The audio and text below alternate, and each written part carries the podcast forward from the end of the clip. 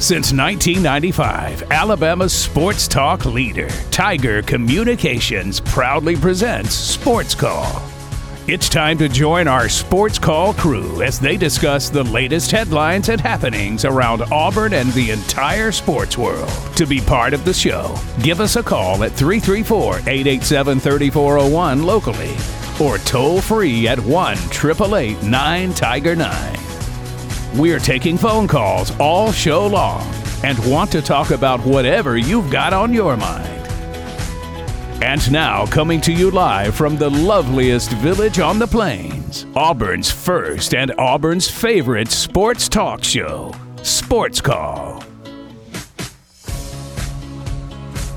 Welcome, Auburn, into the Thursday edition of Sports Call live on Tiger 95.9, the Tiger.fm, and the Tiger Communications app. My name is Ryan Lavoie, the host of this show. Today, I've got TP Hammock and Brooks Childress joining me for the full three hours as we recap what went down in Neville Arena last night between the Auburn Tigers and Alabama Crimson Tide. A very successful evening for the Auburn Tigers, defeating Alabama 99 to 81. We will break that game down in its entirety in just a little bit.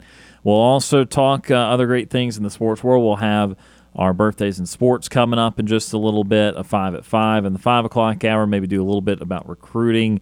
I know yesterday was quote unquote National Signing Day. Clearly, the latter of two signing days, and the one that is far less productive. But if we have time, we'll Uh, again remind you of how the 2024 recruiting cycle went. Also today coming up around 4.30 today auburn head softball coach mickey dean will join the program. Coach dean kind enough to spend some time with us on the eve of auburn softball's season beginning tomorrow in jane b. Moore field against a top 25 opponent. So we'll talk a little auburn softball with coach dean coming up a little bit later as well. And of course, we want to hear from you on the Orthopedic Clinic phone line 334 887 3401 locally or toll free 1 at 8889 at Tiger 9 to call in to the show this afternoon. Ryan, TP, and Brooks with you here on this Thursday. Brooks Childress, good to see you, sir. I know uh, you'll be off tomorrow, so you're one show of the week, but uh, appreciate you being here. We heard you on the call of Beauregard basketball earlier this week, so you've been busy all over the place, but good to have you in this studio this afternoon. and it, it feels it feels nice today, doesn't it? Yes. It feels very nice today. Um, I don't know why that is. It just you know you woke up this morning with a great feeling. Um, I know why it's nice today. Uh, it has to do with 99 points being scored last night and not not not that many being scored by the other team that, that the Auburn Tigers were playing. Um, it is a great day. Uh, it's a beautiful day outside. Uh, you know, regardless of what happened last night on the basketball court, it, it is a beautiful day outside in the Auburn Opelika area, and so I hope folks are taking advantage of it and have uh, been taking advantage of it today. If you were fortunate to have today off, or maybe you stepped outside from the office for a little bit, um, so it, it's it's a it's a great day. A lot of a lot of fun stuff coming up this weekend for us to talk about. Uh, a lot of fun stuff that happened last night inside Neville Arena to talk about. And listen, it, you know, there's there's people out there that when the the the the the, the scenarios are reversed, they say, "Oh, it's just another win." It's just that's no way to think about it. it's it feels so good, doesn't it? Like It it why what what enjoyment is it when he's like, "Oh, it's just another win." You know how how did you enjoy things if it's just another win? That wasn't just another win last night. That was a that was a big win for Auburn basketball, uh, a big win over the the top team in the conference. Uh, a win that uh, Bruce Pearl said uh, earlier in the week that if they didn't get that win, it's going to be hard to win the conference if you don't uh, if you don't get that win last night. And it was an emphatic win. Uh, a lot of folks were were inside Neville Arena last night. Um, it was it was a packed house, standing room only, as it, it usually is inside Neville Arena, uh, and it was it was it was fun. Um, there was negatives, and and I think a lot of people know what those negatives are. I don't like to I, and we'll get into it, but you know, and I've said it on the show before, I don't like to talk bad about people wearing black and white shirts, zebras. Yeah, yeah. I don't like to talk bad about them, but when I looked at my phone inside Neville Arena and it was 750 game started at 6 when it was 7:50 p.m. and there was still over 10 minutes of basketball to be played That's not a good formula. Right. I don't care who's winning the basketball game. That's not a good formula. We'll talk about that, I'm sure, a little bit later. But it was a great win last night for Auburn, and uh, can't wait to break it down here. TP Hammock joining us on this Thursday edition of the program. TP, how are you this afternoon? Well, you know, after a big victory over the heathens up in Tuscaloosa, you know, it's always a good day after that, especially after the way that uh you know the game last time ended where you felt like Auburn really had a shot and then it just really you know, it just let it slip away. And so um you know, it just a uh, really good win there. You know, uh, was back and forth early, but then uh, I'm sure everyone, you know, what really put this one on, uh, what really put this one on ice was uh, whenever it was towards the end of the first half. Brooks, you probably remember it. It was towards the end of the first half. It was get, I believe it was tied at, at the four minute mark after the four minute Yeah. timeout, and then Auburn just exploded, and it was Johni Broome and Jaylin Williams and Tre Donaldson. Tre Donaldson has been so good. I have just loved watching Tre Donaldson. That has been one of my favorite watches. He's just so calm, and it just looks so good. Like the offense looks completely different. I'm not hating on Aden Holloway. I'm just saying it just looks so much better than what it did, and um, you know I think you know that was great. And what really whenever I think Alabama realized that it was about to get out of hand, in which it never really did get close again, was the windmill. I, I jumped off my couch whenever that happened on Tre Donaldson right to Jaylin Williams. It sounded like the roof was about to blow off the gym. Now, or as Nate Oats said, the high school gym. High school gym roof was about to come off, but uh, it was just a great win there. Auburn jumped up to fourth in KenPom if you're into that type of thing. Uh, they jumped up to four, tied for first in the SEC with you know Alabama and uh, South Carolina, which I'm sure we all predicted at the beginning of the season. But um, yeah, just a great win last night. Probably the most impressive win so far on the season for the Tigers as they knocked off a quad one victory in uh, very convincing style. Absolutely. So, of course, Auburn last night victorious 99 to 81. Tigers led it for the vast majority of the basketball game, leading for about 35 of the 40 minutes. And so the Tigers able to prevail in that one. So let's go through it now. We'll start with the non officiating part of it. There is a certain part to get to that. And we will hit on that. Uh, but first, want to digest the game itself and, and why Auburn was able to do what it did against Alabama. So uh, the first half was very even for about 16, 17 minutes. Auburn, uh, it was kind of a game of runs. Uh, Alabama started off with a, a few nice makes in the beginning. Tigers went on a run. I think Auburn got it out to about a 12, 14 point lead at one point in the first half. Uh, then Alabama went on a significant run, kind of retook a very brief lead. So you're thinking, okay, this could really be a back and forth affair. But the Tigers had a huge run to end the first half, uh, including, uh, as TP mentioned, that Jaylin Williams dunk to kind of end the first half.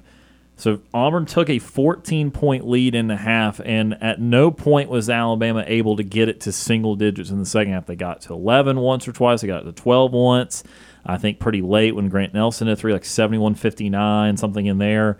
And then from that point forward, just not much doing. The defense has really started to bog down the offenses a little bit more. You wouldn't know it from the total score. Again, we'll get to why that was in just a little bit. But uh, again, Auburn never really had to feel game pressure from that point forward. Again, Alabama not getting it back to single digits after uh, late in the first half. So, uh, we're not. I don't think we're any of us are surprised Auburn won. Are you guys surprised at all in how they won? Yeah, I think absolutely. I mean, you know, uh, you, you know, Vegas had it at a five and a half point spread where it was at a six and a half. So it seemed like you know it was favoring you know a little bit closer towards a you know an Alabama Auburn you know real stalemate. You know, I was thinking yesterday towards the end of the show, I thought it'd be about an eight point game late late. Uh, you know, comeback or not even a comeback, just a just holding on to the lead because you're at Neville and it's really hard to get those victories. And um, no, they just didn't happen that way. They just really kicked in the door. So, It was um, it was really impressive. Uh, I think I don't think it's far fetched to say that was the most impressive effort I'd seen all year because Alabama had not been a bad defensive team, believe it or not. They had been really well, especially in the last few games, outside of the LSU game where they put up 109 points, remind you. You know, outside of that one, Alabama had been a really stout defensive team outside of a you know, a loss in Knoxville, but a lot of teams lose, you know, in Knoxville. Uh, but Auburn really kicked in the door there, and uh, it just so it's just so different. It feels so different now than whenever Auburn went to Mississippi State and put up 58 points. You know, got caught in a rock fight. Uh, it just, I, I, think that was the most impressive win of the season. What about you, Brooks? How do you feel? Uh, yeah, you know, you, I, I don't know. I, I felt like Auburn was going to win the game going into it last night. and then when it was uh, a combined 22 points uh, at the under 16 timeout, when it was 12 to 10 in, in four minutes, I was like, whoa, this is going to be a high scoring, highly contested affair.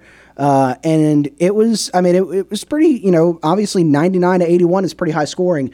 Uh, but, you know, like like you said, uh, you highlighted TP when when Auburn went went on that run right after the under four timeout of the of the first half uh, and built that lead up going to halftime. That's when you kind of felt like, oh, I mean, you know, a, Auburn Auburn's got something here. I still uh, continued throughout the second half waiting on, and I, I, think I did it with the the Ole Miss game too when Auburn hosted Ole Miss. Uh, I kept waiting on on Alabama to make a run. I kept waiting on Alabama to make a run because I'm like they they're capable of doing it. They're capable of making a run, uh, and they just never had that big overarching run. I, I keep going back to the the um, the LSU game uh, a few weeks ago where where LSU Auburn was up big on LSU and LSU made that huge run in the second half and cut it down to single digits uh, before Auburn was able to get their feet back under them. Um, and I, it just, the part of me just keeps waiting on these runs to happen. And the defense uh, does their job. The defense for Auburn steps up and, and you know, as, as in the last, in a few recent weeks, has been able to uh, hold the these high scoring offenses at bay. Um, it's you know, and I think something else that helped, uh, and it kind of leans into uh, some officiating stuff, but the fact that you started getting Alabama into foul trouble there in the in the mid portion of that second half you started getting Alabama into foul trouble. They couldn't play as aggressive. Uh, I know, you know, Justin Ferguson. Uh, you guys talked to him on uh, Tuesday or uh, earlier this week, and he was talking about how Alabama can score, a, can hit a three pointer at will. They can score at will.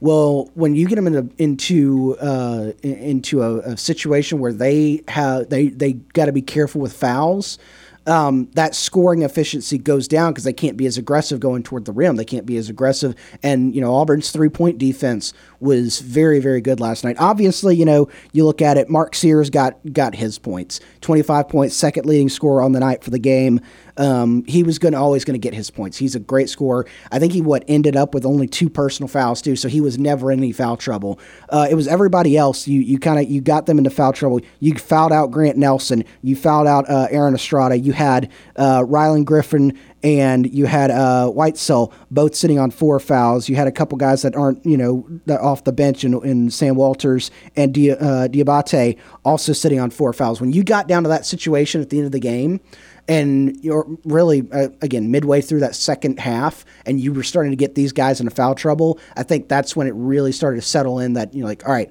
i don't know if alabama's actually going to make that run that that uh, that that uh, that i was waiting on and the auburn had that in the bag. Let's go ahead to our orthopedic clinic phone line for the first time today 334 887 3401 locally or toll free one at triple eight nine Tiger Nine. First up on the show this afternoon, Die Hard Die. Die Hard Die is with us. Die Hard Die, how are you this afternoon? Hey, War Eagle, how are y'all? Doing well, War Eagle.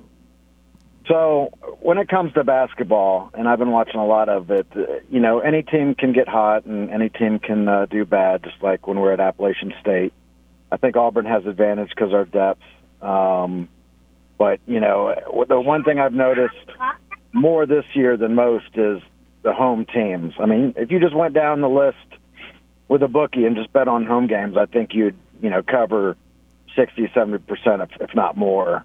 Um, and it just proves, and it's just not Auburn. I mean, um, Houston just got smashed at Kansas, you know, this weekend, and um, but it was. I was not worried about Auburn. I was worried about the six point spread. So uh, teased it. Now, now I need uh, Kansas City Chiefs to win. So tell me how you feel about this. this that that'd be a shame if uh, the one time I actually bet on Kansas City they don't cover and I lose this Auburn victory. But we were downtown last night. You know, uh, Alabama put up a couple threes. I'm like, oh my gosh, it's six to two already, and um, we just we played amazing. Um, the reason I called, other than what I just said, I am so proud of Auburn just having class. I would be so upset if we had some coach that was making fun of another. I mean, that is just the dumbest, unprofessional. I remember looking over and seeing Nate Oats with some player, and he had his like a, I don't know, he, he looked like a pirate. And I was just like, they look like the bad guys. They they look like bad guys. Um, last year, I know they were bad guys, you know, with the whole firearms thing, but um, so proud of Auburn being the good guys. Let's keep that up. And um, interesting what you have to say about that and and my Chiefs for this weekend. Absolutely. there you go. Warrior, appreciate the phone call. That is Die Hard Die joining us on the Orthopedic Clinic phone line. Yeah, look, I my thoughts on Nate Oats is again, I, I think that he handled the situation last year incredibly poorly. Uh, I do not think it was a good reflection um, at all uh, on anybody there. I mean, that was a uh, very poor handling of it, and that will always be that in my book. Uh, I think that he, as a coach, is a really good coach. I, he coaches uh, offense the way that I would coach offense in, in the given age of basketball. But yeah, I do not like the, the person very much from, from what I see of it, and uh, he seems to be very capable of of saying the wrong thing at the wrong time uh, very often. So uh, yeah, I'm not I'm not a fan of his from a from a personality standpoint. And uh, but again, I, I think he's a very quality coach. I think you look what uh, what Alabama's done and, and being able to rival Auburn very much so over the last six or seven years as Bruce Pearl's gotten this thing going. I mean, that's what's made for a great rivalry. It's not just that Auburn got good or not just that Alabama got good, it's that they both got good over the last six or seven years. So again, I, I certainly think he's done a good job. However, not a fan of the person. Uh, as far as the Chiefs, uh, look, I think that they have met a lot of challenges that we uh, maybe are giving them enough credit for, but maybe you're not giving them enough credit for. I, am very confident in them, and we'll certainly preview the Super Bowl in great detail when we do all the prop bets and stuff tomorrow on the show. Uh, but but just a summarization of, of what they've done. I mean, uh, they went in to two road environments, the two teams that have been the best regular season challengers of Kansas City for the last three or four years, Buffalo and Baltimore, and beat them both. And I think that it's just should be alarming to teams trying to beat them of how good their defense is because uh, Patrick Mahomes has not played bad football this year. Now, he might not have just had the crazy numbers that we're getting accustomed to in, in this day and age of not only his talent, but of throwing the football. But we know that Patrick Mahomes is not going to lose them the game. Yet their defense is now capable of winning them the game. Whereas I feel the first three or four years of them doing this, they really needed Mahomes to play well uh, and, and, do something above and beyond of, a, of just a decent quarterback. And because he was Patrick Mahomes, he still did it most of the time. But if you were able to just absolutely rush the passer or just get him just out of whack for a little bit, that that was your opportunity. Now you get him out of whack, great. You kind of need to because you're not going to put up a lot of points on them.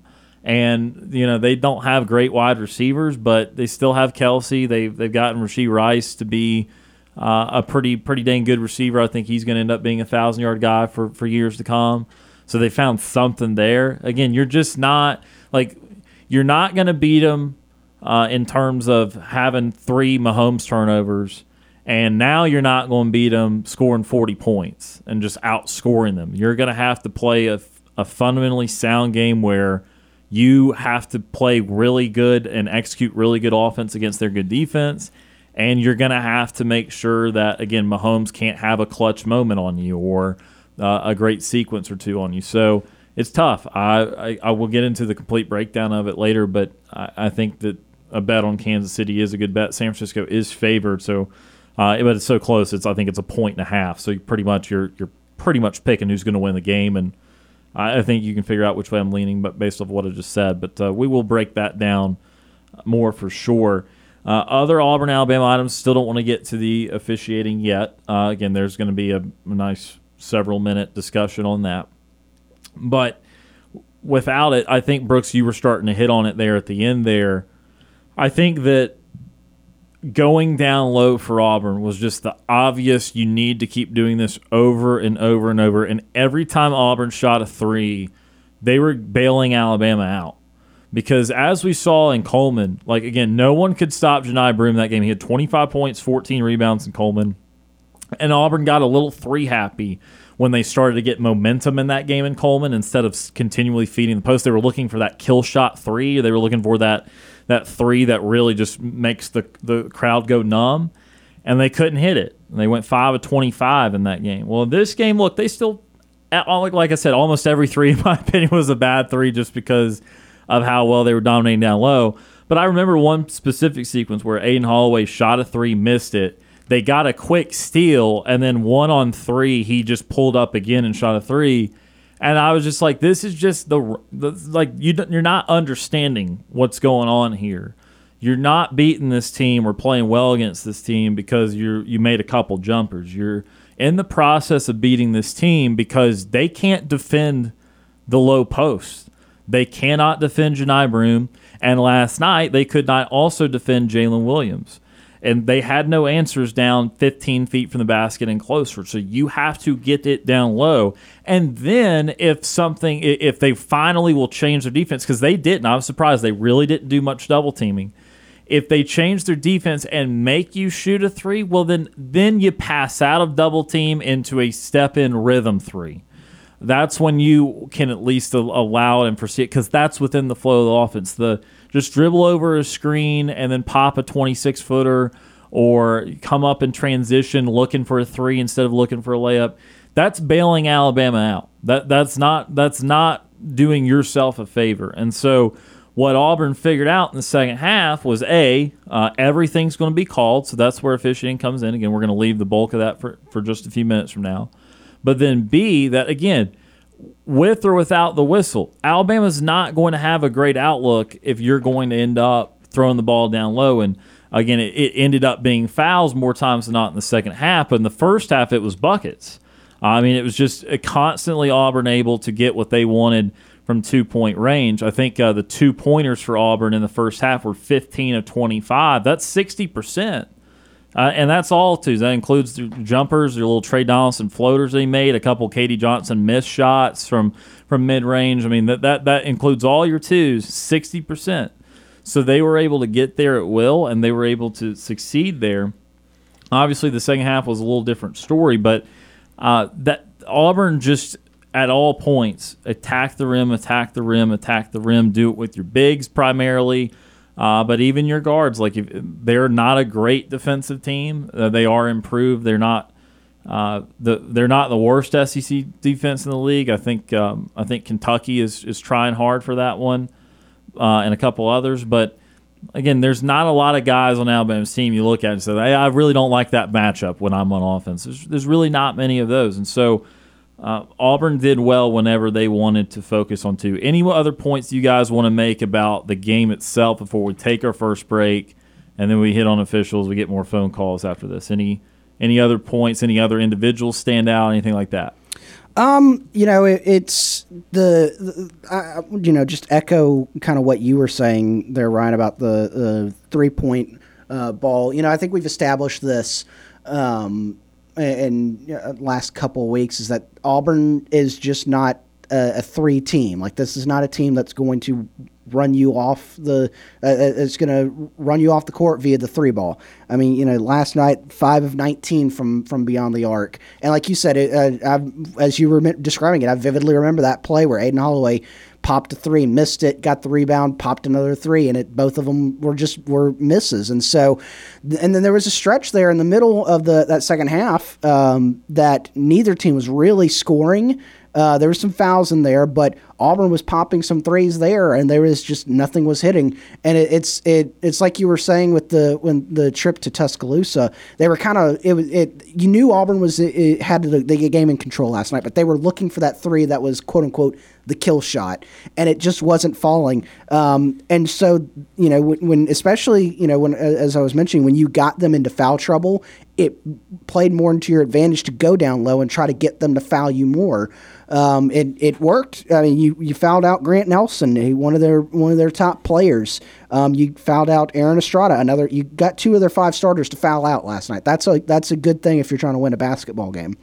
Um, but this, you know, this Auburn team, those five threes, I tell you, it when when Auburn hit those five threes, it was loud. It, Auburn fans were, you know, they, they were excited. It was it was a you know a great time in Neville Arena, but it's the you know you, Auburn I think needs to going down the stretch, and I know this was the the biggest, you know, arguably one of the biggest games of the year for the Tigers. You still got uh, a gauntlet here. You're running. Is, is this is the first? Uh, well, I say the Ole Miss game is the first game of the gauntlet you you started this past weekend.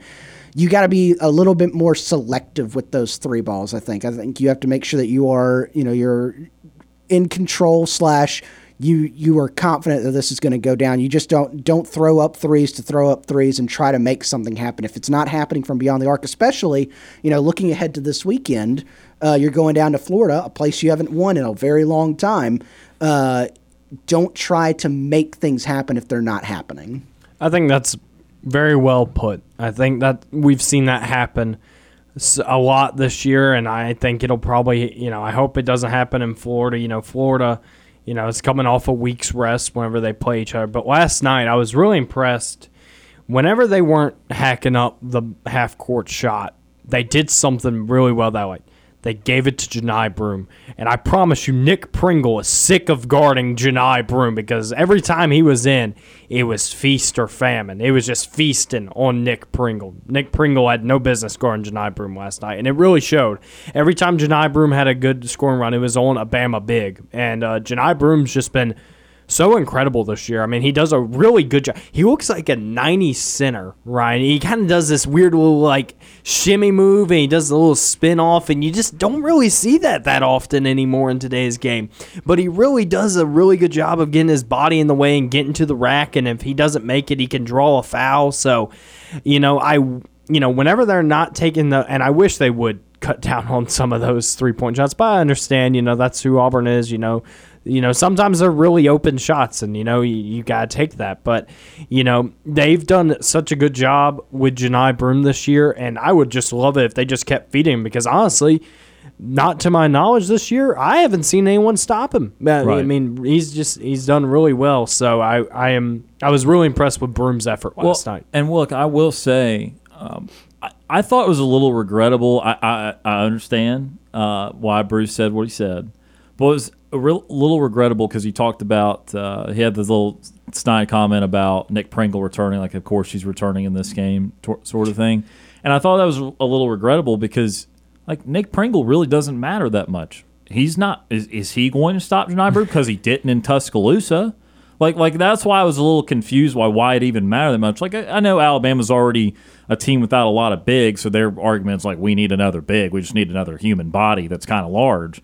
But in, in Coleman Coliseum, when Pringle was guarding Broome, uh, he played about 10 minutes because he got four fouls and he had two points and two rebounds. And Johni Broome had 25 points, 14 rebounds. And I know not all that was on Pringle, of course, but but it, Pringle did absolutely nothing of consequence first time around in a game that was called very evenly and there was not a million fouls. He still got in foul trouble. So guess what? I know this will shock you, but last night Nick Pringle in 13 minutes committed four more fouls, uh, and uh, he ended up with okay, seven rebounds, 13 minutes. That's nice. Problem is, uh, he had five of those offensive, and about four of those were him just missing his own layup and then following it up again. So, like, great effort, awesome, great energy. You're not going to dog it because, again, you're giving yourself another shot. But also, it's like, okay, same premise. He's not a big offensive threat. The dude averages four or five points a game this year, and he clearly is still not enough to guard Johni Broome or, or even Jaylin Williams.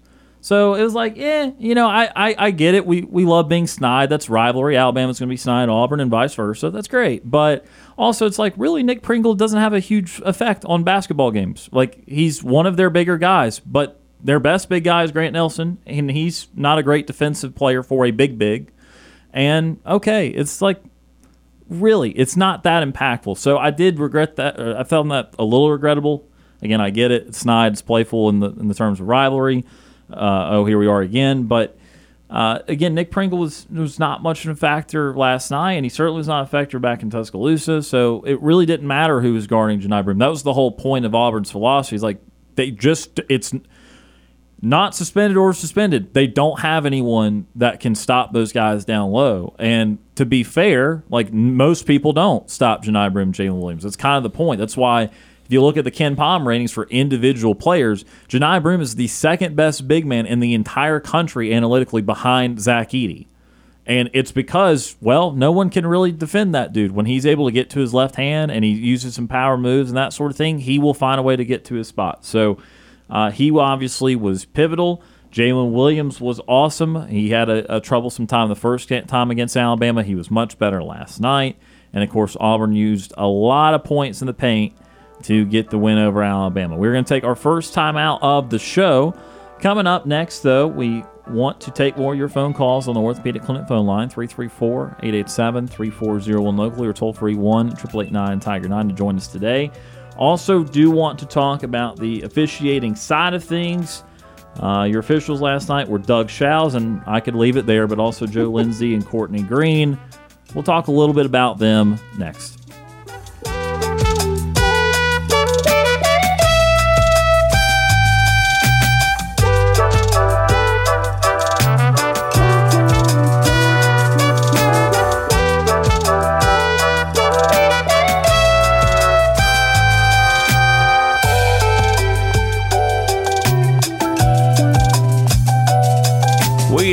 Need out. Sports Call will be back after this quick break. I'm Britt Bowen, voice of Auburn women's basketball and Auburn softball. You're listening to Sports Call on Tiger 95.9.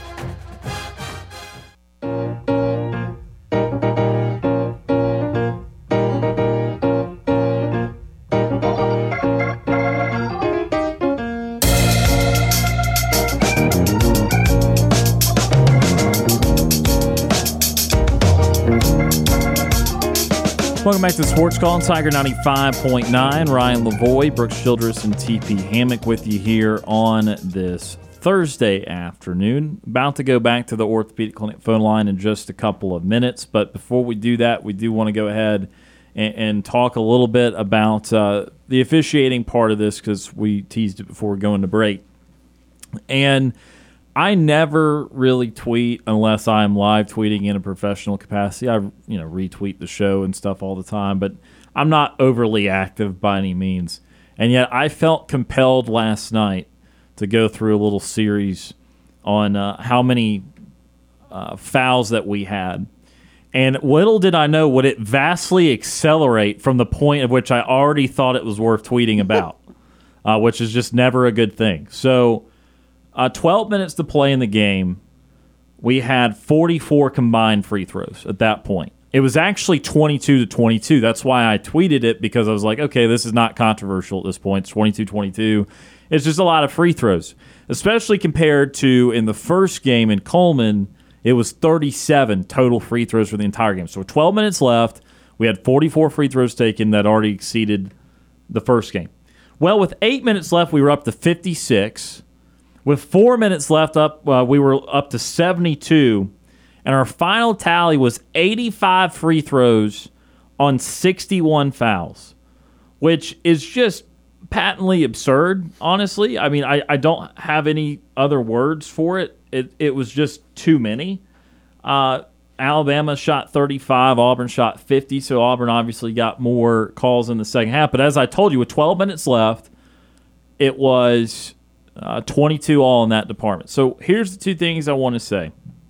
One, it did not impact who won the basketball game whatsoever. I know there was a discrepancy.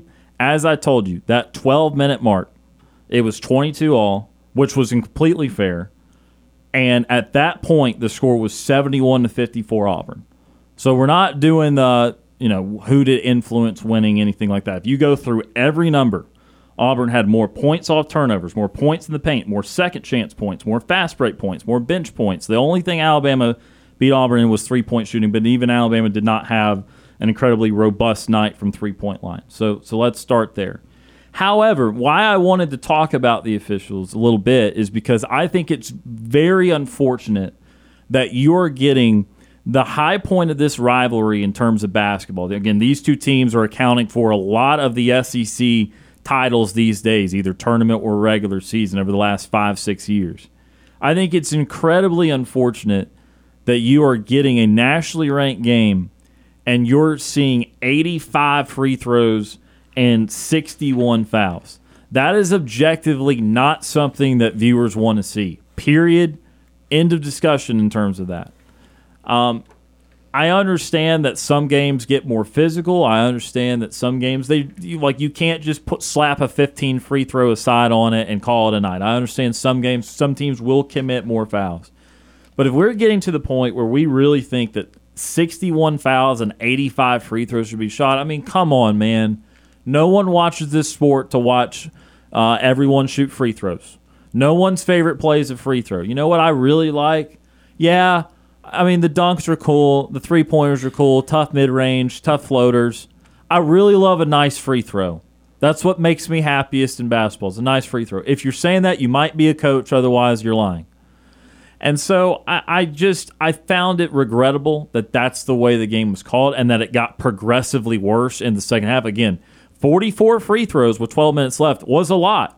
But we ended at 85, which means 41 more free throws were shot in the final 11 and change in the basketball game. So, guys, your thoughts? I just, again, objectively, I have to say that's not the type of game I want. I don't care that Auburn got a few more calls in the end. Uh, they did earn a lot of those calls by being aggressive and going to the rim. Objectively speaking, though, I just don't that I mm, that's just too many. It's just too many. No, I, I, I agree. You know what? It, rem, it reminded me of if you ever played NBA 2K and you just turned the fouls to 100%, and anytime you literally went to the basket, you'd immediately hear a whistle. That's what it felt like last night. It, it just got so bad to where I would look at my roommate, I just go, foul, boom, just immediately foul, foul. Yeah. It didn't even matter if they would even co- if you. It felt like if you breathed on them, it was a whistle. Like it was just horrible. Like like you said, my you know.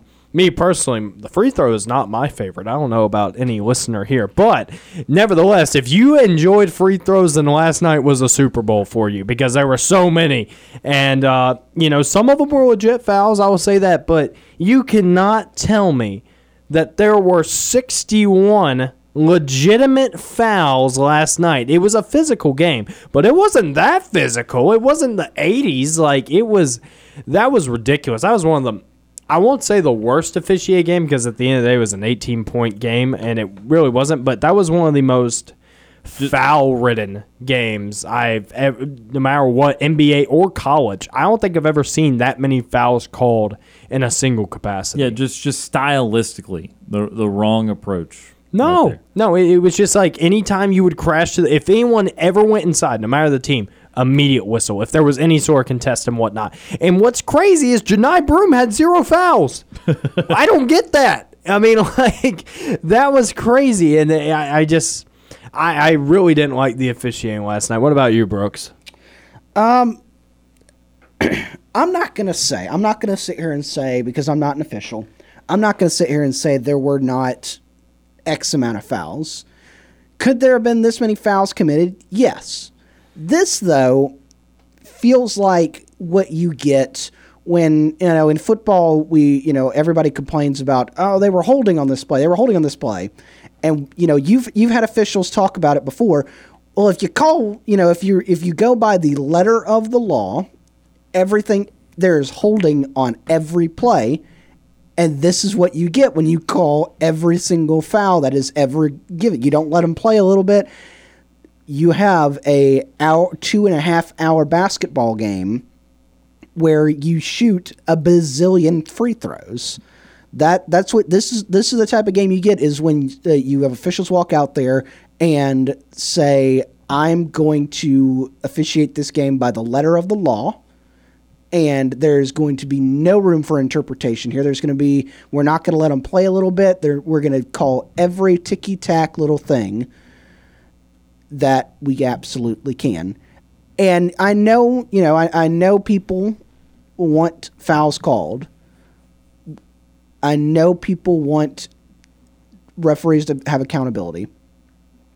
But the reason we have officials and we don't have a computer in any sport is be, is because if a computer calls everything, this is the type of game that you're going to get. If a computer re- registers, "Hey, I just touched TP's elbow," guess what? That's a foul. Boop. I didn't. This see did it. not affect it. This did not affect if if I'm uh, right now I'm tapping his elbow. If if we're playing basketball, this is not affecting him him playing basketball. But it's foul. It's foul. Yeah, It- And you know what it so- reminds me of, Brooks? It reminds me of VAR and uh, European soccer. The you know if like if the single if a single stitch is offsides, you're offsides, and they'll call it back. And so, does that really change that much in European soccer? No, no, not that my that my short was slightly offside. So I I, I definitely agree with you as you were fouling me there. that would have been two at the free throw line last night. So we uh, it is it is good it is a good thing for you for folks to want accountability with referees because you you don't want there to be blatant calls that were either missed or or that were calls that were you know you say oh you shouldn't have called like the, just let them play a little bit.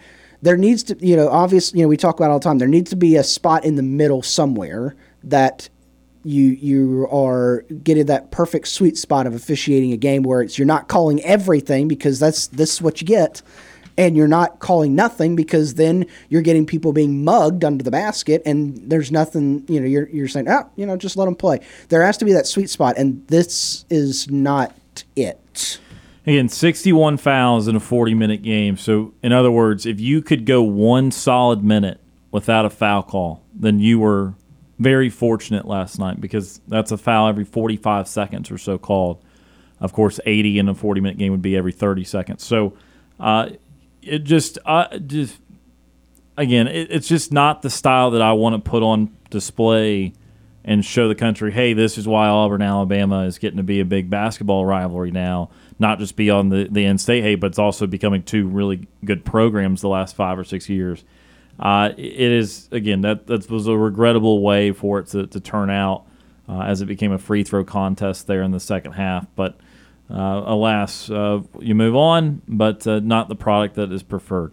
Uh, we have time to go to the Orthopedic Clinic phone line here before the end of hour number one, so let's do that right now. 334 887 3401 locally or toll free 1 889 Tiger 9. Next up on the show, James from Montgomery. James is with us. James, how are you this afternoon?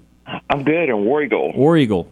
I know that y'all were talking about the Auburn Alabama basketball game, and I did actually catch that game last night, and that was a lot of fouls for Auburn. And um, on another note, I know that the Alabama head coach was talking about uh, Auburn, how they how they actually play like a high school team. I don't think so. I don't know why he said that um, at the top of the game. I mean, before the game started, I don't know what he was uh, referring to Auburn like that for. Because I think for me,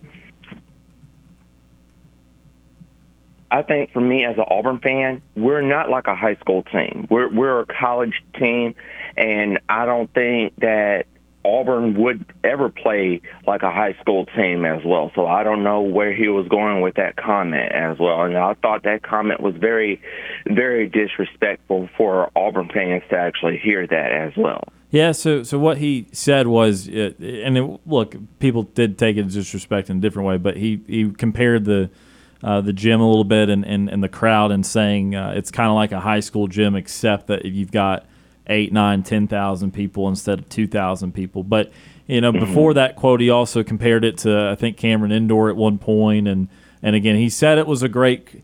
Yeah, this is again why Nate Oats is not revered by me. Is he was trying to give a compliment, I think, but he worded worded it so poorly, or it just gave such a bad example uh, that it ended up seeming like an offhanded compliment and, and not really a compliment at all. But he was more so talking about just the gym and the crowd itself, not the, not the actual how the team played.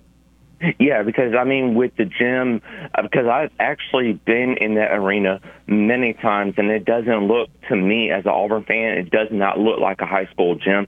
It is a historic uh, arena. We have a lot of history um, that most fans most opposing fans that come to um, Auburn Arena or Neville Arena, we do have a lot of history with with uh, with Auburn athletics that most uh, most colleges don't even have because when you come to Neville Arena, we do have um, history with Auburn football, Auburn baseball, Auburn basketball, Auburn track and field, Auburn swimming, Auburn soccer. And and when you actually look at that, you're thinking to yourself, okay, this is the history that most of the of the students that actually play these games. And when you look up in the in the rafters you're seeing so many great legends that played on that floor. And you're seeing so many great names that you could you know that you could just pick out from staring up in the rafters like DeWanna Bonner, Chuck Person, Charles Barkley, and I mean many guys and many men and women that played sports really well. I'll I'll probably see like the next person being up there in in the rafters, maybe Johni Broome or uh, you know. Uh, uh, you know some some of the ladies off the basketball team that I can't name off off the top of my head as well. Maybe Carson McFadden. Yes, Carson McFadden. I mean, she was a really she's one um, you know, one great basketball player. I've seen her play in her freshman year and in her sophomore year as well. And, um, you know, uh, uh, uh, new players that are playing this year, like, uh, uh, uh, uh, oh my gosh, it's so many new players on the women's basketball team. I for, totally forgot. Maybe some like someone like uh, Jemiah Mingo Young. Yes, yes, thank you. Jemiah Mingo Young is another one as well that I would like to see up there as well because it, it's uh, it's very hard to to compare a lot of those new players to some of the former players that played at Auburn as well. Yeah, uh, for sure. Definitely a, a, lot of players to compare them to. What else is on your mind? Well, I'm actually uh, looking at this Super Bowl that's going to be coming up this weekend, and I'm I'm actually right now I'm bouncing back and forth between the Kansas City Chiefs and the San Francisco 49ers. I mean, this is these two teams are really good, and I'm I'm thinking that this is going to be a good boxing match as well. So I, that's why I can actually say. So I think Kansas City. I think I'll probably put it in boxing terms. I'll say that Kansas City will be more of like Rocky, and then uh, the San Francisco 49ers will be uh, Apollo Creed as well. So I think this is going to be a really good uh, tale of the tape for uh, the Super Bowl as well. Uh, you know, yeah, I agree. I think I, am gonna, you know, I'm gonna have to go with the Chiefs on this one, and uh, you know, I'll hmm. give you a score prediction. I'll go with uh, 31 to 24. I, am gonna have to go with uh, Patrick Mahomes getting the back-to-back ring. Uh, what about you, James? Um, well, I'll actually stay with the Kansas City Chiefs on this one with you. And I think that the Kansas City Chiefs, I'll probably say that the Kansas City Chiefs will go uh, 38 to 22. All right, uh, pretty high score in there. James, we have another minute or two left in this hour, so go ahead and give us your final thoughts today.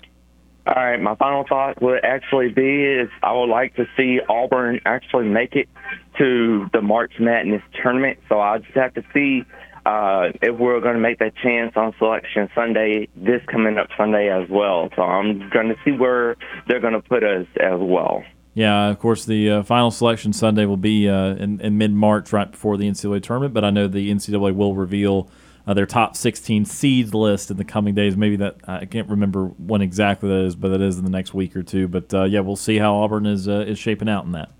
All right, sounds good. And War Eagle, talk to y'all guys tomorrow. Sounds good. War Eagle. That is James from Montgomery joining us on the Orthopedic Clinic phone line. Appreciate James for that phone call as we are out of time for hour number one. But stay tuned, much more of your phone calls ahead in hour number two. Uh, we'll also continue on breaking down that Auburn Alabama game from last night. And again, reminder that Auburn softball coach Mickey Dean will be coming up just around 4:30 today as the Auburn softball season starts at Jane B. Moore Field tomorrow. You're listening to the Thursday edition of Sports Call on Tiger 95.9.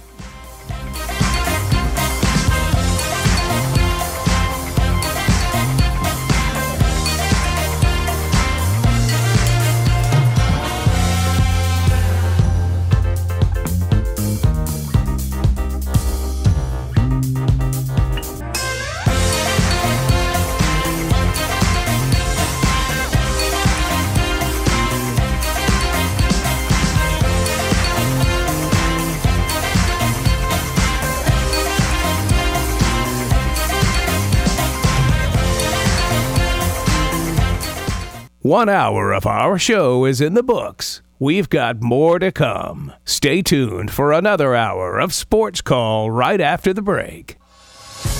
Since 1995, Alabama's sports talk leader, Tiger Communications, proudly presents Sports Call.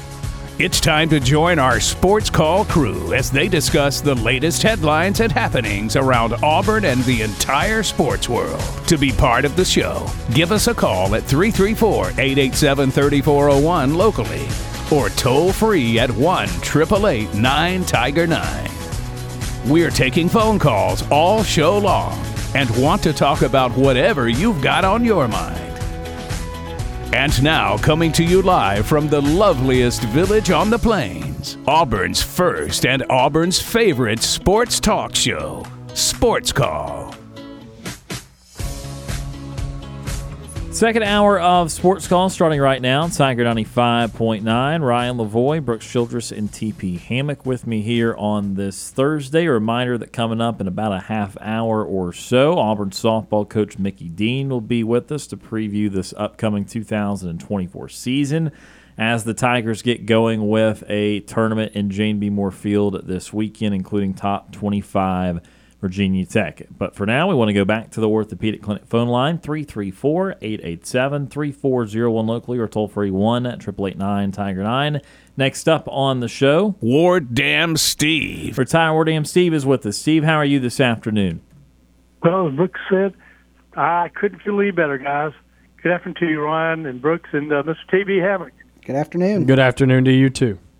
You know, uh, that uh, high school gym uh, atmosphere uh, wasn't too bad last night. Uh, it was certainly rocking. It was certainly rocking. Yeah, it sure was.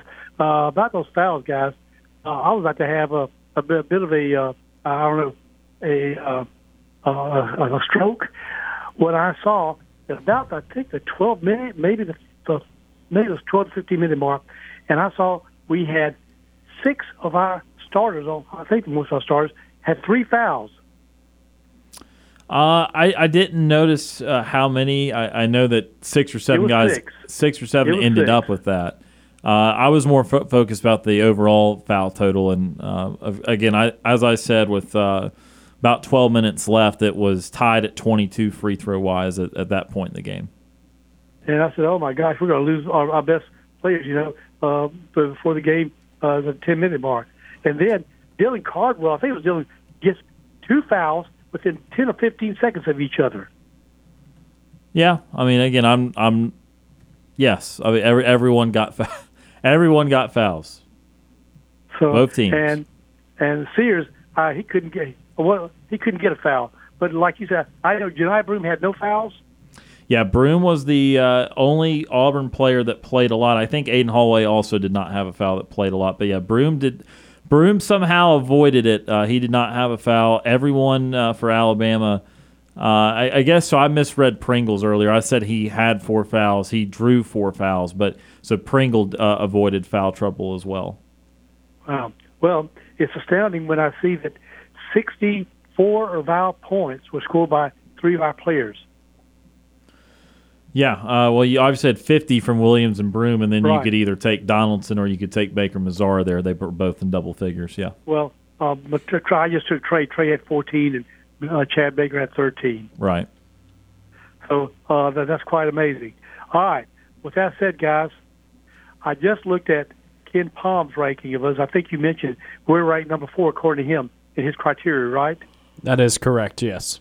All right. If you go by him, in his rankings of those right now, where would uh, we be seated? Uh, KenPom doesn't do the bracketology, but um, I know. But I mean, I would imagine. Well, this has Auburn as like the fourth best team, but that's just off the computer. But uh, all the brackets that I've seen has Auburn as around a four seed. But with the schedule that they have this month, they have plenty of opportunities to make that into a three and a two seed, and heck, even a one seed if they really want to. But that's uh, it's going to be tough work. But hey, that's why they play the games. Well, so I'm trying to make sense guys, and just you know, uh, give me your take on because KenPom, you know, has a pretty high rank. If you're ranked that high, and then I go to the bracket matrix people, and they take all of these different, I guess, websites and prognosticators, CBS, you know, ESPN, and they have us as a five seed as of today. That I mean, it, it, wow. it hasn't been How can that updated since yesterday morning. Well, it says update February seventh. Yes. Right. Yeah, it's yesterday morning. Yep. Uh, I mean, Okay. again, there's there's obviously some disconnect, but uh, again, I would always caution not to just simply believe everything computer related. I mean, again, I know that the analytics have loved Auburn the, the whole season. Uh, Auburn just now getting their, their first two quad one wins. They're certainly uh, back on their way up, and I, I think that they probably should be a three seed right now. That would be uh, my take. I think they are a top twelve team in the country, uh, probably top ten. Uh, but again, they do have some challenges just because of how bad the non-conference schedule ended up being for them. That really everyone outside of Baylor ended up being kind of a dud this year. I mean, honestly, like Virginia Tech's probably not going the NCAA tournament. Notre Dame is definitely not going anywhere near that. Indiana's not going to the tournament unless they have a huge run. Uh, I mean, St. Bonaventure's just meh. Uh, USC's terrible. I mean, USC's not good at all. They're below 500.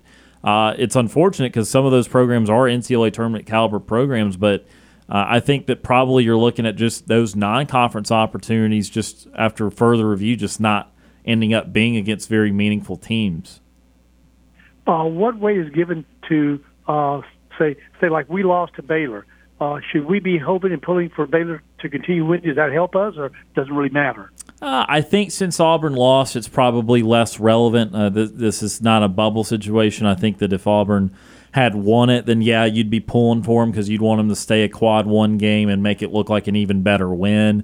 I think it's acknowledged as a, as a understandable loss. It's not Baylor's already past the point of making that look like a bad loss. So uh, really, that would be inconsequential. You know, maybe Appalachian State, if they were to go win their league and be a tournament team, you know, that, that might be less hurtful. But again, you're, you're, we're really talking about what Auburn really would have liked to have had happen is Indiana gone and been an NCAA tournament team. If USC had gone and lived up to their top 25 preseason ranking, that's really what would have been most helpful because those are teams that they beat.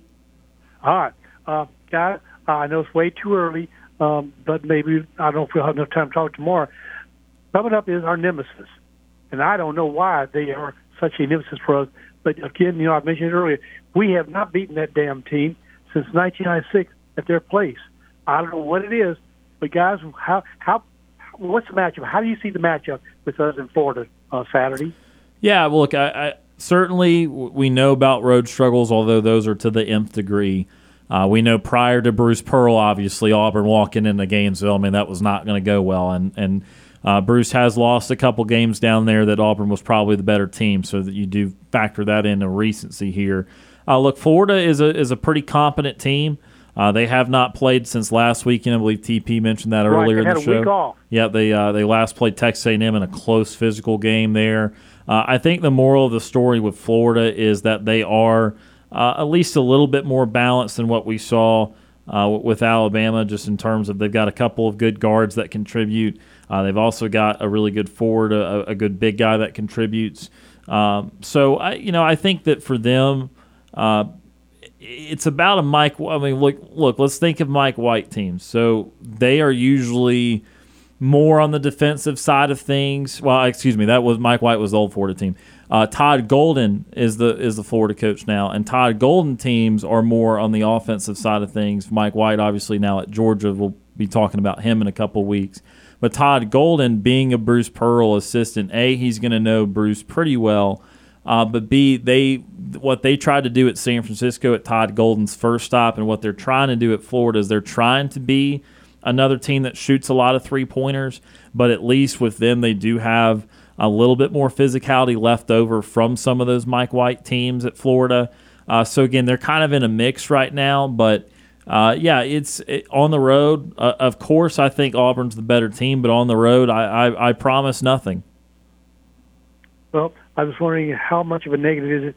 Uh, will it hurt us that we're we just played a, a late Wednesday night game and we've got to play Saturday? They've had a whole week off. Yeah, I'm not really into that. Uh, I, I I think that uh, you can make the argument either way. Um, you can lose rhythm if you're playing well. It's a great great opportunity to reset if you're not playing well. Um, as I said, Florida just had a very close loss, so maybe it is a good thing for them to reset. I I think that the most relevant thing is not about Florida being off in the midweek. I think it's about Auburn playing a very emotional game in the midweek. I just saw North Carolina go and smack Duke around a little bit, and then Carolina lost to a Right. Clemson team that's not as good as North Carolina. North Carolina had already gone to Clemson and won by 10, and they turn around the next game and lose on their home floor. So I would be more worried about Auburn being as focused and as intentional as they need to be on the heels of such an emotionally satisfying victory. Okay, so guys, give me your best uh, projection for the remaining eight games. I'm saying our our best, my best scenario is six and two. My worst is four and four. What's your agree disagree with that? You, you know, I think that's pretty solid, Steve. I, I would say something around there. I think that.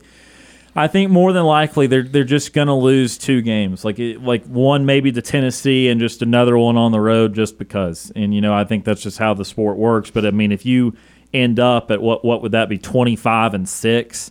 I mean, again, that's looking at certainly a double bye team in the SEC tournament. It still might win the SEC or tie for it.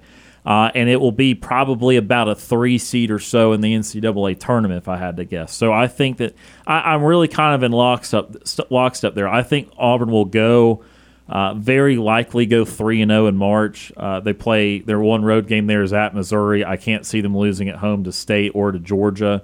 Uh, so really, what we're talking about is the next five. And if yeah, if it's absolute disaster, maybe they lose at Florida, maybe they beat South Carolina, but then maybe they lose three in a row to Kentucky at home, at Georgia, and at Tennessee. That's worst case scenario. So I agree with you really in lockstep there on between four and four and six and two. But I I personally would lean towards six and two for this team.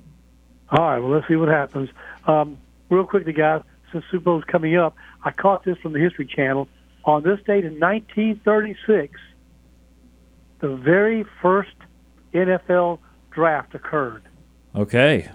Okay, and a person by the name he, he played for University of Chicago. He's a halfback. His name was Jay Berwanger. He was the first also Heisman Trophy winner. Oh wow, yeah, I didn't know that. Yeah, but he was picked by the Philadelphia Eagles. But guess what? He got traded immediately to the Chicago Bears. Okay. And here we go again. He never played for them. Huh. Nor did he play for any other NFL team. Did he go to war? what happened? Do you know what happened? No. I, I don't know what happened. He, he went for a conversation or interview, I guess, with George Papa Bear Halas, Bears coach owner, uh, and he demanded uh, the contract that said, um, "Here's what I want." According to the New York Times, it says, "I said twenty-five thousand dollars for two years and a no-cut contract." Then he says, "We shook hands, said goodbye, and he and I have been good friends ever since." So that's what happened. Uh, so he never played a lick in the NFL. He wound up, according to History Channel, being a foam salesman. Uh, Oh. believe it or That, not. that's pretty And- fun. yeah. Uh, and then uh, let's see, he, he went on to um, yeah, he finished some course. He graduated from uh, Chicago University. Um, he tried to uh, win a place on the Olympic team, didn't make it, and um, that's basically uh, all I said about it. So he died when he was 88 years old. So that's what happened there. And real quickly, maybe we'll get into it tomorrow. Uh, the history behind the word Super Bowl. It was never wanted to be called the Super Bowl. Um, the NFL commissioner at that time didn't like it. He wanted to call it maybe the NFL NFL championship game because at that time they had merged. Uh, they thought, in fact, the owners, the league owners, thought it was corny. But uh, I'll tell you tomorrow uh, how it got changed the Super Bowl. Sure. All right, and real quickly, guys, here are some trends they're they're just statistical trends. Okay, so um, I'm not sure if they actually are causation, but merely correlations. But these are trends, and it comes from um, the Deseret News uh, writer suggests the Chiefs will win the Super Bowl. So here are your trends, guys, for Chiefs fans. Okay, All right. are you ready? Yep. Okay, all right. Um, okay, uh, This is not trending in the right direction, Steve. No, no, I'm sorry. I'm sorry. Okay. okay. Uh, forget about says yards, and touchdowns. There are only two statistics worth noting when trying to determine this year's Super Bowl winner. Both of them favor the Kansas City Chiefs. Okay. According to Chicago-based social media user Jay Cuda, who has a platform formerly known as Twitter, of course, Friday morning detailing each instance in the past 30 years when Super Bowl opponents have met in the middle battle against each other. In the last 30 years, here we go, every time the Super Bowl has been played in between the two teams, the one team traveling east and the one team traveling west, the team traveling west has won. And I, yeah, I, I would have never known that. I would have never put that together. Well, with this year's game taking place in Las Vegas, the Chiefs will head west. San Francisco 49ers will be traveling east. All right. That is Okay. that is odd. And this is this trend has occurred for the past three decades. Yeah. That So that that's that's not a statistical anomaly. That's just quite a, a correlation there. there you go. More Chiefs Chiefs win confirmed. So how how about he says the sample size has nothing to scoff at. He says since 1994, each westbound franchise emerged victorious when facing an opponent that flew east for the big game. It's happened seven times since 2002. All right, and then we go on. There's more. He also dove into a lunar analysis as part of his pregame research. Okay, here we go, fans. The Super Bowl is set to play be played on February the 11th when the shining lights of Vegas will be washed over by a bright, waxy crescent moon, similar to that which the fisherman boy floats onto in the DreamWorks animation logo. Yeah, okay. Well, this crescent moon, guys, has been extremely kind to Kansas City. Hold on. In the past five years, I couldn't believe this one. The Chiefs are 19 and one in games played when the moon was in that crescent moon phase, including Who is looking this stuff a up? Someone had too much time on their hands. Well, he's a statistician. His name is Jay Cuda, Yeah. C U D A. But anyway, so uh, in, in, when this happens, the Chiefs are 19 and one in games played when the moon was in that crescent moon phase, and they're 4 0 in the postseason when this has happened. Again, Chiefs lock confirmed. Take it to Vegas. Okay, now the only loss, the only Kansas' only blemish over that span was a 38 to 20 loss to Josh Allen's Buffalo Bills in October 2021. But that can be said easily chalked up to random chance. Oh Okay. yeah. Yep. So there you go. If you Now- didn't know now it now, know. now you do. Now, now we know why the Chiefs should probably win, right? Yep. Confirmed. Can't pick against them now. There we go. And Kate, tomorrow, guys, I'll just give you a bit of a uh, teaser here, like uh, some TV commentators like to do. Uh, SpongeBob will be doing uh, some of the NFL um, uh, announcements and play-by-play. Yeah, on the Nickelodeon. Yep. Yeah, you knew that, huh? I, I hadn't heard about it. Okay, all right. And uh, oh, just so you'd like this, I know you guys don't don't gamble, but apparently, according to uh, Morning Consult, who did a survey for the American Gaming Association, I thought that gaming, I thought gaming was like playing video games, right? Not not But in that case. Yeah, not in that case. No, not in this no. case. Sixty-seven point eight million people are expected in the U.S. Okay, to bet on the Super Bowl. Okay. Yeah. Now, why is this telling? Well, that apparently is an increase of 35% from last year's Super Bowl. Yeah, I know more more states it's becoming legalized. I think that has something to do with it. And here's how much money is expected to be bet. Hold on your seats here. $23.1 billion on this Super Bowl is expected to be bet. And that's why uh, the NFL has really embraced Vegas, and that's why a few years ago you would have never seen the Super Bowl being played in Vegas, and now they got a team there and they're playing the Super Bowl there. Right. In fact, they, they stayed away from uh, from- from betting at all. Uh, by the way, last year, um, sixteen billion dollars was uh, was bet. Yeah, there you go. There you go, guys. That, that's it. That's all I got. Thank you for your time. I'll come with more uh, Super Bowl nonsense uh, tomorrow. Then. So until then, have a safe afternoon, guys, and War Eagle. War Eagle. That was retired War Dam Steve joining us on the uh, orthopedic clinic uh, phone line.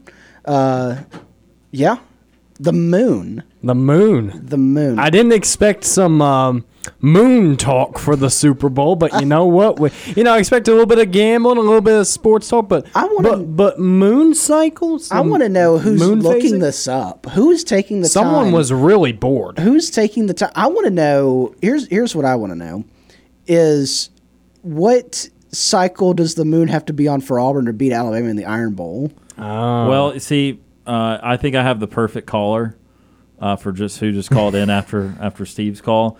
There's two ways of looking at what Steve just did there. There's some betters that are going to actually be using that, and then there is Jeff from Columbus. who is with us now. And Jeff, I'm sure that you thoroughly enjoyed and are now uh, rushing to make your selections based off of Steve what just said.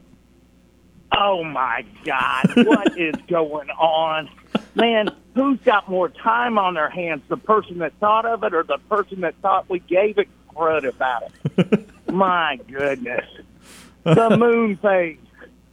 Oh my gosh. If, if, maybe if this was a fishing report or something, somebody would care. And then, man, golly, Steve, please give us a break. I am not going to listen tomorrow to get a SpongeBob report from you either. Oh gosh, man, I almost made it through the whole week without getting flustered, but now I'm flustered. Do you think SpongeBob and the moon are, are in cahoots? Yeah, now we're going. Yeah, there you go. The lunar. He'll have some reason why SpongeBob, right? The high tide brought it in. It's the moon phase, and that's why we're having this pregame show with SpongeBob. Oh my gosh. Well, I, I'm out. I, someone needs to analyze the Puppy Bowl next. Like who, whatever Oh, kind of dog No, wins I've that, you know. too. Yeah, that's okay. Well, I know it is a slow time of year, but it's never that dang slow. You know what I'm saying? Oh. Yeah, talk some equestrian or some swimming and diving. You know, I I mean, well, no, because I'll call in about that too. But I just, man, I just had to get my points in. Sure. And uh, maybe, maybe I'll have an opportunity tomorrow. I'm going out of town for the weekend and stuff starting tomorrow, but I may swing by and see y'all. I know how you enjoy it when I come by and, and bust your chops. So Well, that, Jeff- that may Jeff- be an option. We've got an app if you want to listen to him on the way out of town. um, I- hey, I. The sad thing is, I do. I just to get riled up. I listen. you know what I'm saying? My wife goes, "Why do you put yourself through this?" I go, "I don't know. It's just like, I don't know. It's it's gosh, it's like Oh, watching a bad movie over and over again." Speaking of that, I'm surprised. Steve, give us an update on your latest movie pick or something, okay? But hey, I'm going to let you all go. I'm Yes, going to have a heart attack. You all have a great weekend. Appreciate Bye it, now. Jeff. You too. That is Jeff from Columbus joining us on the orthopedic clinic phone line. Yeah, uh, again, like like I said, I I didn't know that the moon would help me out in my theory that the Chiefs were going to win. But uh, if you're into that, then hey, you've, you've got all the proof you need there. Uh, but uh, we certainly appreciate those phone calls. Uh, Jeff from Columbus, retired Dam Steve. Again, coming up in just a couple of minutes, we're going to get uh, to Auburn head softball coach Mickey Dean ahead of the 2024 Tigers campaign. Of course, uh, Auburn opening with a top 25 opponent this weekend. And then, of course, next weekend, Butch Thompson's Auburn Baseball Club gets going. So the batted ball sports are here. Uh, so we'll talk to Coach Dean here in just a second. Before we do that, though, uh, we do need to go ahead and get to today's birthdays in sports. It's time for today's birthdays in sports. All right, birthdays in sports. T- uh, sports. TP Hammock will take it away today. Absolutely. Our first birthday of the day is Dino uh, Brooks. Can we get a last names? Uh, Ciccarelli. Yes, yes, that. He is 64 years old. Gotta he love a, hockey names. Yep, he's a former NHL player. He was most notably played for the Detroit Red Wings, where he had his third highest scoring season. He's in his career, he scored 1,200 points in his NHL career. His 608 career NHL goals are also the most goals scored by a draft eligible player who was not drafted by an NHL team. And Ciccarelli was elected into the Hockey Hall of Fame in 2010. Uh, Dino, if he went to a high school, I sure couldn't find him. so, so happy birthday to Dino. And next up is a more recognizable name, and Alonzo Mourning. He is turning 54 years old, former NBA center.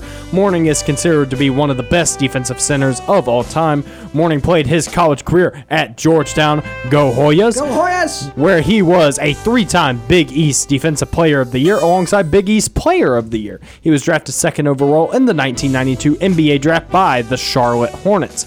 Mourning would go on to have a very successful NBA career as a seven time All Star, All NBA first team, All NBA second team, and a two time NBA defensive first team, and alongside that with two Defensive Player of the Year awards to his name. His number 33 is retired by the Miami Heat, and in 2014, he was inducted into the Naismith Basketball Hall of Fame. Alonzo Mourning turns 54. Julio Jones is turning 35, current Philadelphia Eagle. Jones played high school football at Foley High School in Foley, Alabama. Go Lions. Boo! Jets No, Robertsville don't boy. go Lions. Go. I have it on my notes. no, don't Jo- go Lions. Go Lions! Jones, you can you don't have to say the next one. Jones then went on to play at the University of Alabama. Go on, Brooks. No. Okay. No. Be- before being selected sixth overall by the Atlanta Falcons, then he would become an all-time great, becoming a seven-time Pro Bowler, two-time All-Pro, three-time second-team All-Pro, and led the league in receiving yards twice. Jones currently has over 13,000 receiving yards and 66 touchdowns. Julio Jones, fully native, is turning 35 Don't today. go Lions. It was on my notes. don't put it on your notes. Foley's a no go. I forgot to read off Alonzo Mourning. He went to Indiana River High School. Go Braves. Okay. And finally, Klay Thompson, a man that Ryan really loves, is turning 34 years old today. He is a current Golden State Warrior. Thompson is considered to be one of the greatest three point shooters of all time. He played college basketball at Washington State University. Go Cougs. Go Cougs, where he was a two time first team All Pac 10 selection. He was selected 11th overall by the Warriors in the 2011 NBA draft. He has had an incredible career, becoming a four time NBA champion and a five time All Star. His number one is retired by Washington State. And Klay Thompson went to, I'm going to try to pronounce this right, Santa Margarita Catholic High School. Go Eagles. There you go, Klay, uh, Klay Thompson. I, I did that on purpose, but Oh, uh, yeah. uh, Klay Thompson, one of the great shooters of all time, is starting to decline. But uh, that's a good list of birthdays. Could you tell that I haven't done birthdays in a while? I had a little little energy behind it. yeah. Yeah. Go Yeah. Lions. No, no, not go Lions. Well, we're going to go ahead and take our next break before Brooks and TP go at each other completely there.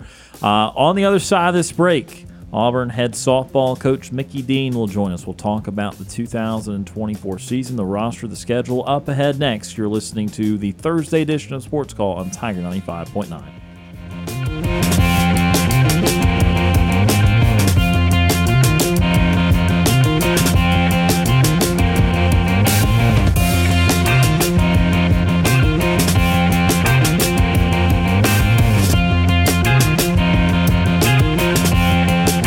Sports Call has been on the air since 1995. Follow Sports Call on Twitter at Sports Call AU. Like us on Facebook at Sports Call AU.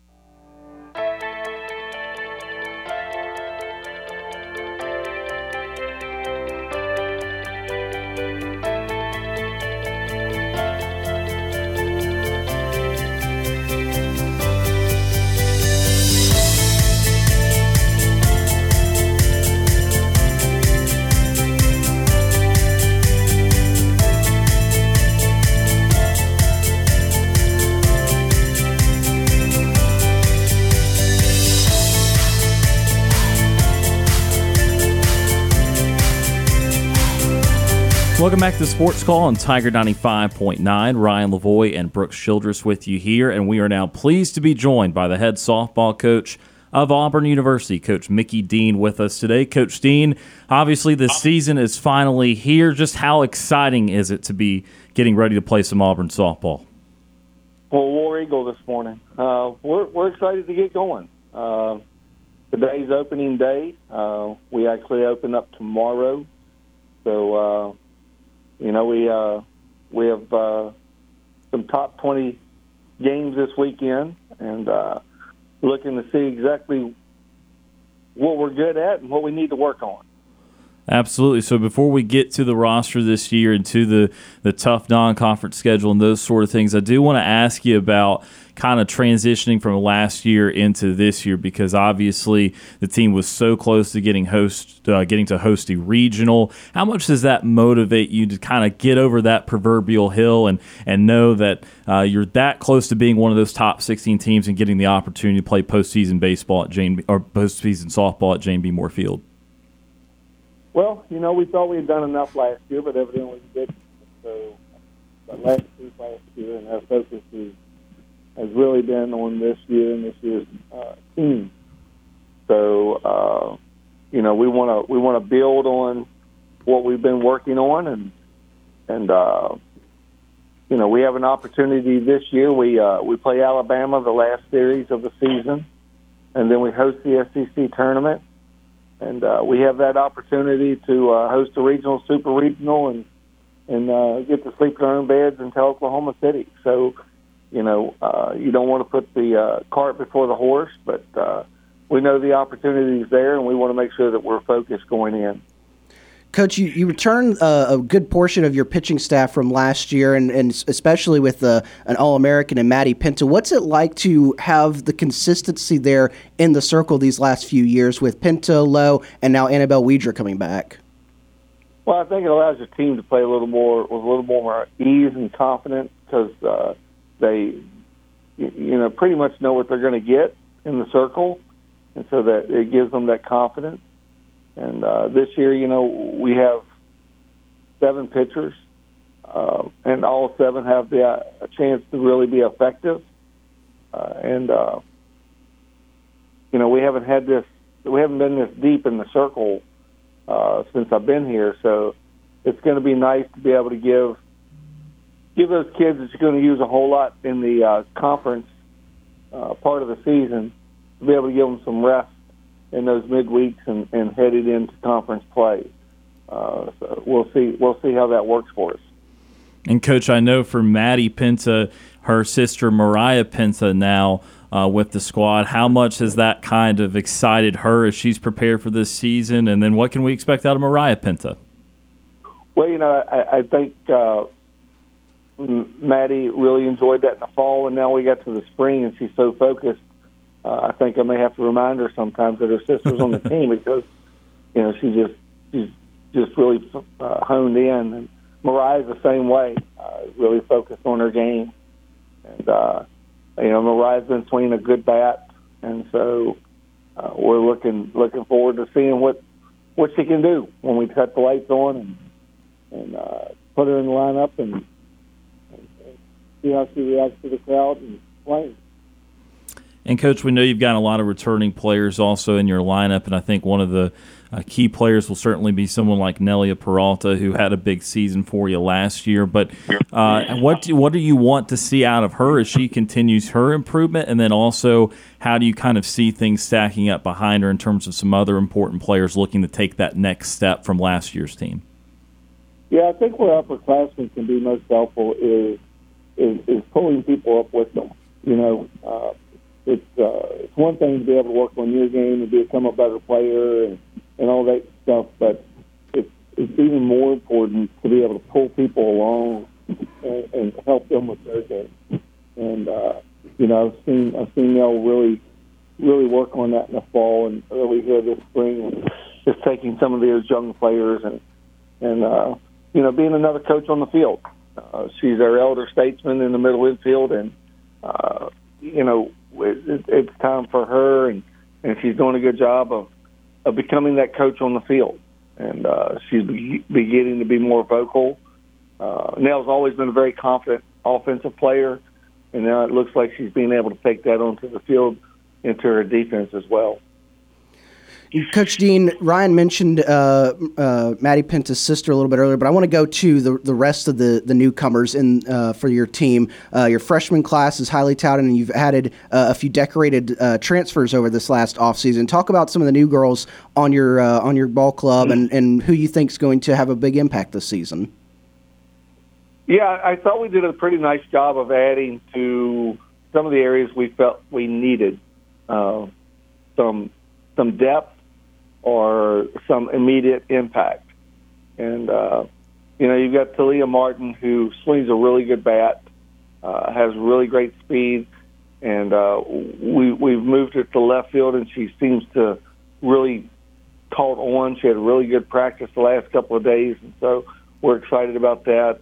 You got Kyla Stroud, who's a big power hitter, uh, gap to gap, has power, uh, plays first base. Uh, and then you have uh, Chaley Clemens, who's a lefty pitcher. Uh, so that gives us two left-handed pitchers, gives us a lot of depth there. Plays first base and a big lefty power hitter. So it's a you know it's nice to add those things.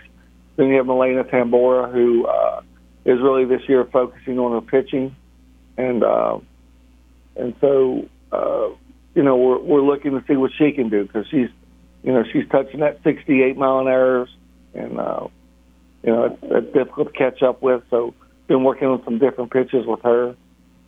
Um, I think I hit all the freshmen. You have to correct me if I did not.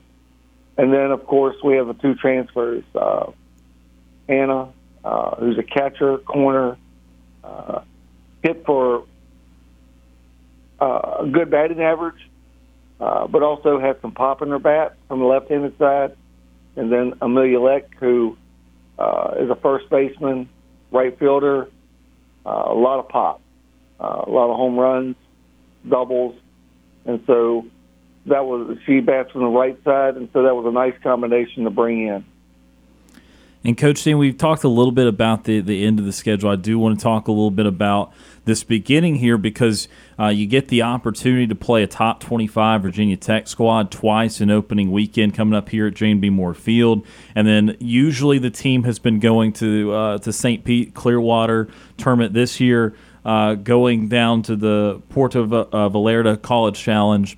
Uh, just talk about the opportunity to play such high quality teams, such as that Virginia Tech team, such as Utah, Clemson, all in the first couple weekends of the year.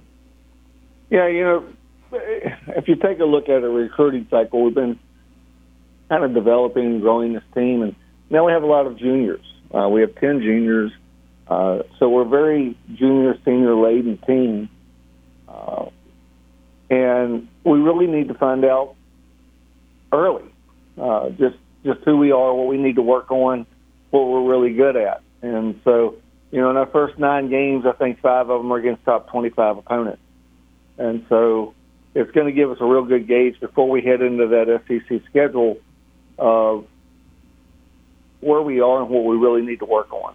And uh, and that that was the purpose of that schedule. And then, Coach Dean, as you did allude to a little bit earlier, uh, you do finish with Alabama at home. Obviously, that means so much uh, to to everyone that, that follows and loves Auburn. Uh, and then you get the opportunity to host the SEC tournament this year. What does that mean to you, and how exciting is that to know uh, that you're going to have the opportunity to, to play that SEC tournament at, at home? Yeah, I mean, for for players, it's nice, you know, to be able to sleep in your own bed. Uh, you, that that last weekend has been tough a couple of times where you're on the road and then all of a sudden uh, in two days you're playing in the SEC tournament, so travel kind of hectic. Uh, kids are kind of tired, so for them it, it'll be nice to be at home our last series and be at home for the SEC tournament. And then of course it's going to be really nice to bring it home for our fans. Uh, bring the SEC t- uh, SEC tournament here. It's been a while, and uh, you know, uh, just looking forward to the excitement there and, and bringing that to our community and into Auburn. And then, Coach, we, we talked about the new additions on the player side of things. I want to go shift to the coaching staff. You kind of reshuffled things this offseason. You keep Eugene Lenti as an, uh, an assistant coach. You elevated Emily Carosone to associate head coach, and then you added Hannah Sparks as an assistant coach. Talk about that staff going into this year where you've got a couple uh, returning pieces and then the, the new, uh, new face with Hannah Sparks.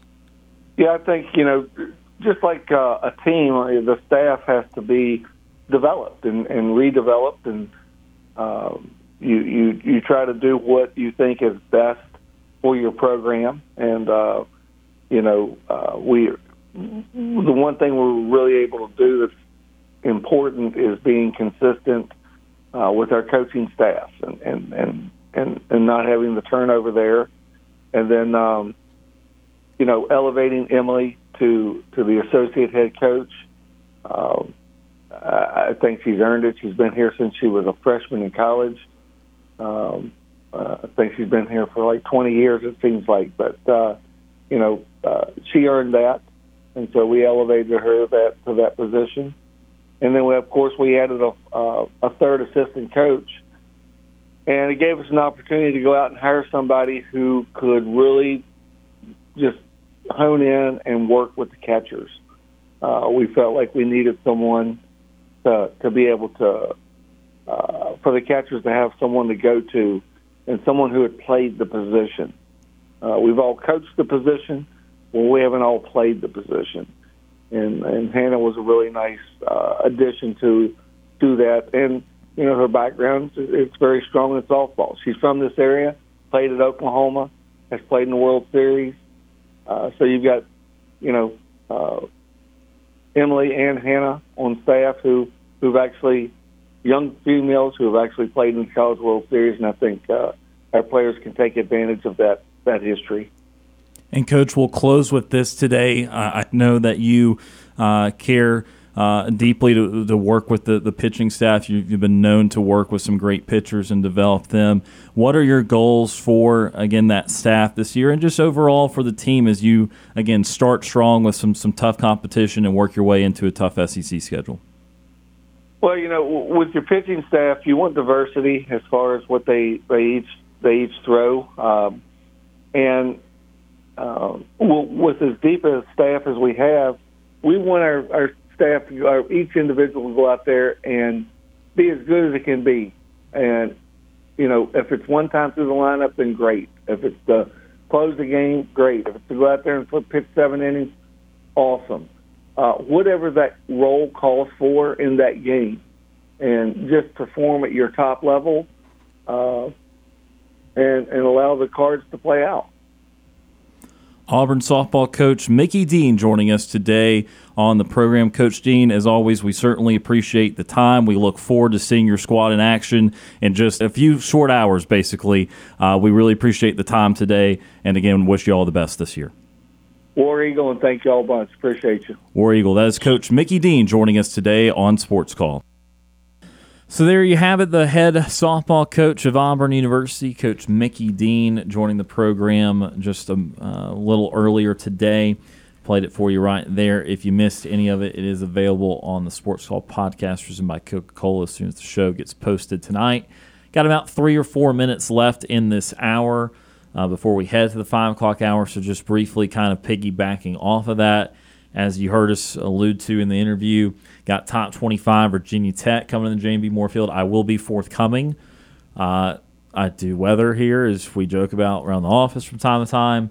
Saturday and Sunday's not looking the best. I'm just going to go ahead and throw that out there. Of course, you can play in some rain. You cannot play in pouring rain. So they got a shot at it because uh, I don't think it's going to be severe or anything this weekend, but uh, might be some alterations to the schedule this weekend, so we'll keep an eye on that. But you bring in a top 25 team in, in one of these Tiger Invite ter- types of tournaments, and then they go down to Mexico. They'll have a couple of ranked teams, uh, Utah and I believe Clemson uh, in in Mexico. Of course, Clemson's very highly ranked team took Auburn out of the tournament uh, in the past, and so there they you heard it from Coach Dean in there. Like this is a program that's been trying to build over time he says he has 10 or more juniors, seniors, and it's kind of time to not work into a season, but to kind of already evaluate where they're at this year. And so Auburn will go from the get go in kind of rarer air of playing some really high quality teams early on. Yeah, I think that's important, you know, to make those deep tournament runs. You can't just play, you know, roast beef tech every other week. You know, you got to play some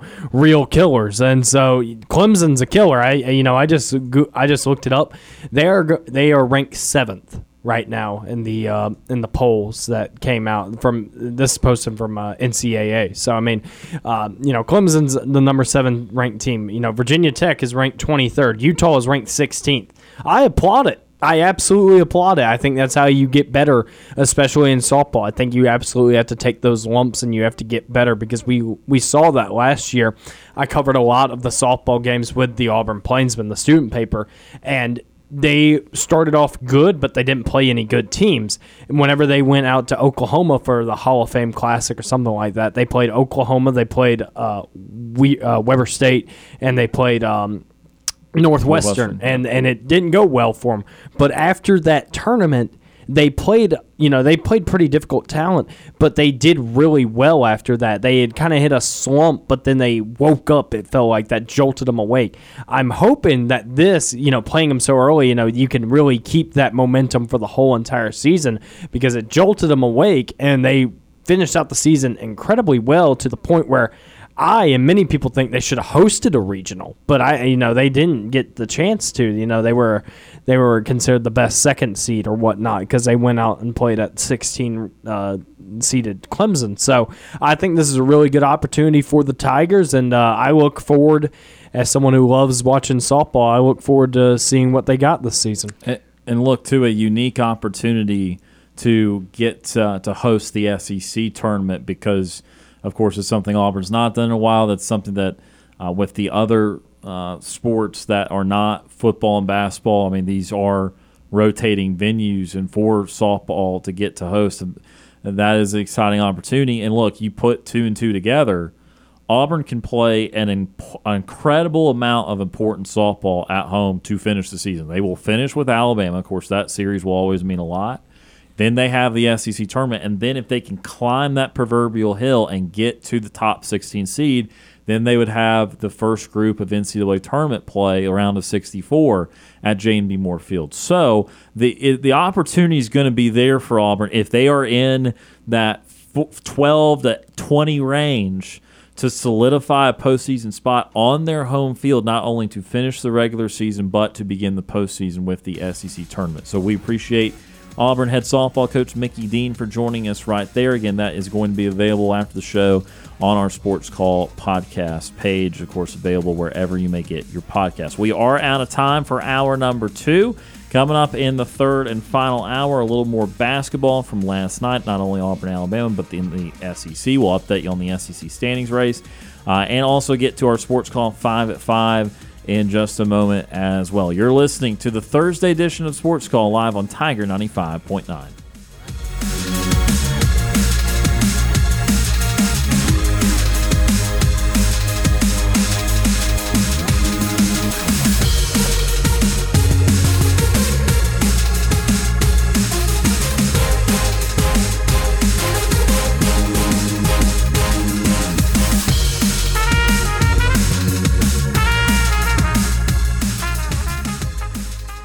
Two hours of sports call are finished. Don't touch that radio dial. We've got one more hour to go. Whether you're leaving work, cruising around town, or listening on demand, we've still got some fun left for you. To be part of the show, give us a call at 334 887 3401 locally or toll free at 1 888 9 Tiger 9. Auburn's first and Auburn's favorite sports talk show has been on the air since 1995 and is ready for 60 more minutes of fun.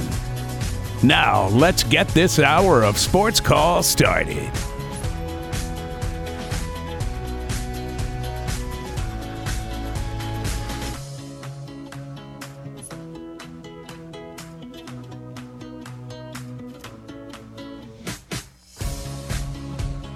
Third and final hour of Sports Call starting right now. Tiger 95.9, Ryan Lavoie, Brooks Childress, and TP Hammock with you here on this Thursday edition of the show. Coming up in just a second, we will get to Sports Calls 5 at 5, presented by Southeastern Land Group.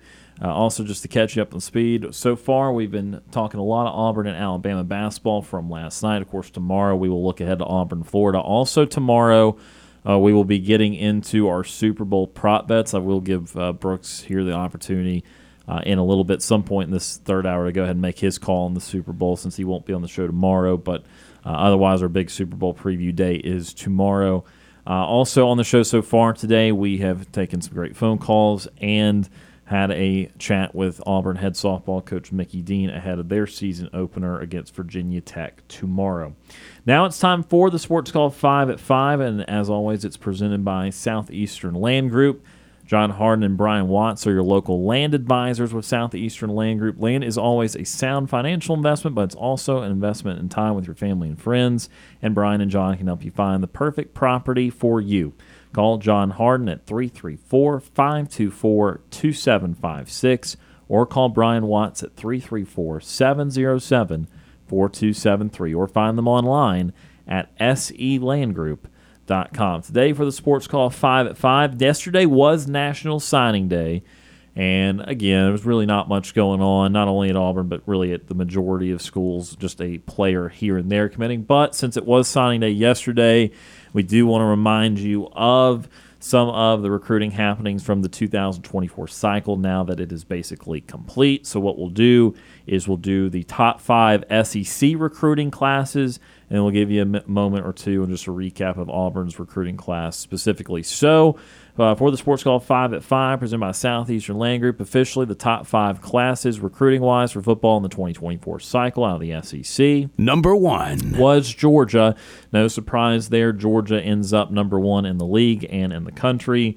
They end up with five five star players, 18 four stars, and five three stars. This is via on three because uh, they do the industry breakdown, that sort of thing. But Georgia ends up with the number one class in the league and overall in the country. Number two. Also, number two in the league and in the country is Alabama. They end up with four five star players, 16 four stars, and six three star players. The average for Georgia's came out to 92.67. The average for Alabama's comes out to 92.40.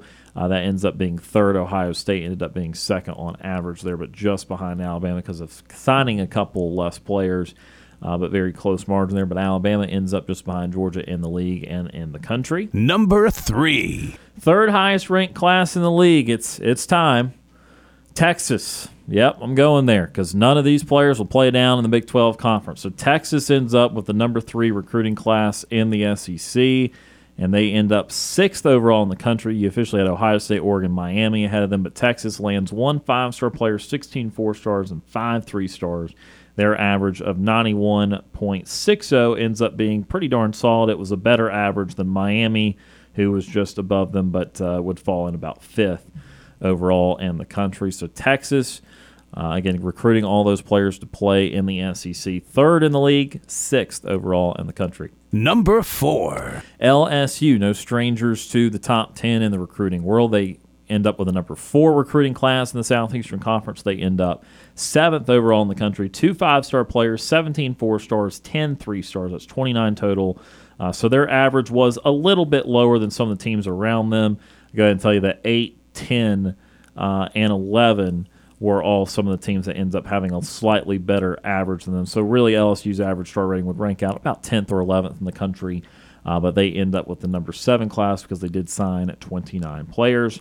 And last but certainly not least, Sports Call 5 at 5, presented by Southeastern Land Group, the top five recruiting classes in the 2024 cycle from the Southeastern Conference. Number five is the Auburn Tigers. They finished eighth overall in the country, fifth in the Southeastern Conference, one five star, 11 four stars, eight three stars. Again, this via on three. I know some had Perry Thompson a five star, some did not.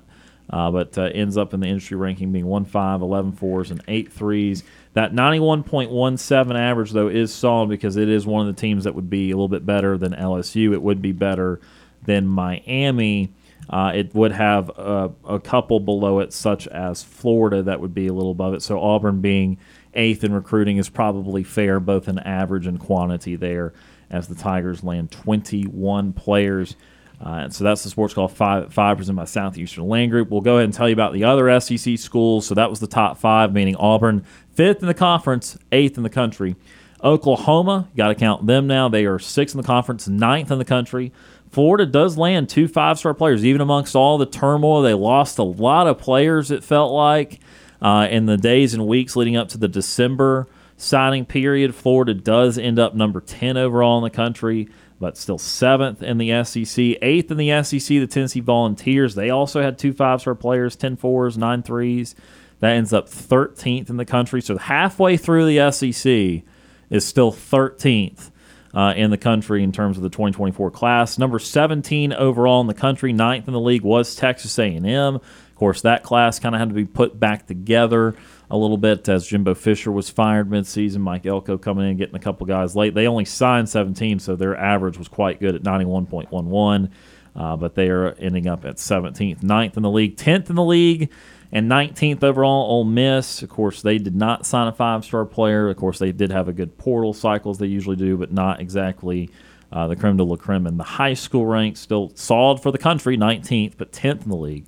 11th in the SEC was South Carolina. They were 20th uh, overall in the country. One five star, nine four star, six three star. So, again, not, not a team that signed a ton of players, 16.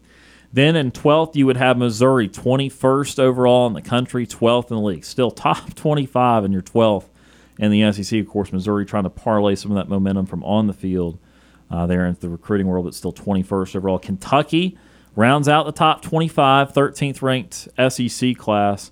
Seven four stars, 14 three stars for the Wildcats, but just behind them in 26 was Mississippi State. So they had no five stars, five four stars. Of course, they moved on very quickly from Zach Arnett. Uh, so they're 26th, 15th in the SEC, uh, but 28th in the country, Arkansas. So we've we've done everyone but one. I know you're gonna be shocked who's last, but Arkansas is 28th in the country, yet 15th in the SEC. That is how the recruiting world uh, goes for this league. And finally, we find Vanderbilt again in the scope of the country. Look, I will say this. I don't know. I don't need to like spend a whole ten minutes on it. Vandy still comes up with the number thirty nine class in the country. Uh, so two four star, uh, 19 three star. Look, I understand that it's not better than any of the SEC schools. I get it. But if you are still 39th in the country, you should not be losing any embarrassing group of five games if you're truly top 50, top 40 classes. I will say that. I know we expect absolutely nothing out of Vanderbilt football, like minimal as possible, but if you are truly 39th and you truly have the coach hire figured out, win your non conference games, please. Uh, don't lose to Hawaii or UNLV or somebody. So uh, Vanderbilt finishes uh, dead last in the SEC, but 39th in the country, two four stars, 19 three stars for the Commodores. All right, that was a lot. Uh, anything stand out to you SEC wise, guys, before we move on to again just one more time about Auburn's recruiting class in particular? Um, I, I guess you know. Well, the the one that stands out to me is is the you know inclusion with Texas and Oklahoma in there, but it's it, you know it, it's it's an interesting. Uh, it, it's you know you, you've got to put them in there now, but it's it's just again it's just interesting to see their their names associated with uh, with the SEC now because you're right those players will never play a down of Big Twelve football. Um, other than that, uh, really, you know, I'll, I'll, say this: I think Ole Miss being down a little bit in the uh, in the, the bottom half of the the SEC recruiting rankings for this past year, I think kind of surprised me. I know they've done a lot of work in the portal, but the the fact that it's it's you can you can see now like you you know it, it's on a computer screen, but you can put it on paper that they are Lane Kiffin is is selling hard into the portal and trying to and trying to turn teams around year by year with portal rather than be in the top half of the SEC because I SEC because we know and I, I, know that you know you, you look at how it, how it was done at Ole Miss and it wasn't the the most ethical of ways at, at times. But Hugh Freeze at Ole Miss had big recruiting classes at Ole Miss, so you know that it, you can get big time recruiting classes at Ole Miss. Maybe not fully consistently like you can at Alabama or Texas or Georgia or something like, that, but you can get some of these. And with a guy like Lane Kiffin, you can recruit highly in in the high school ranks.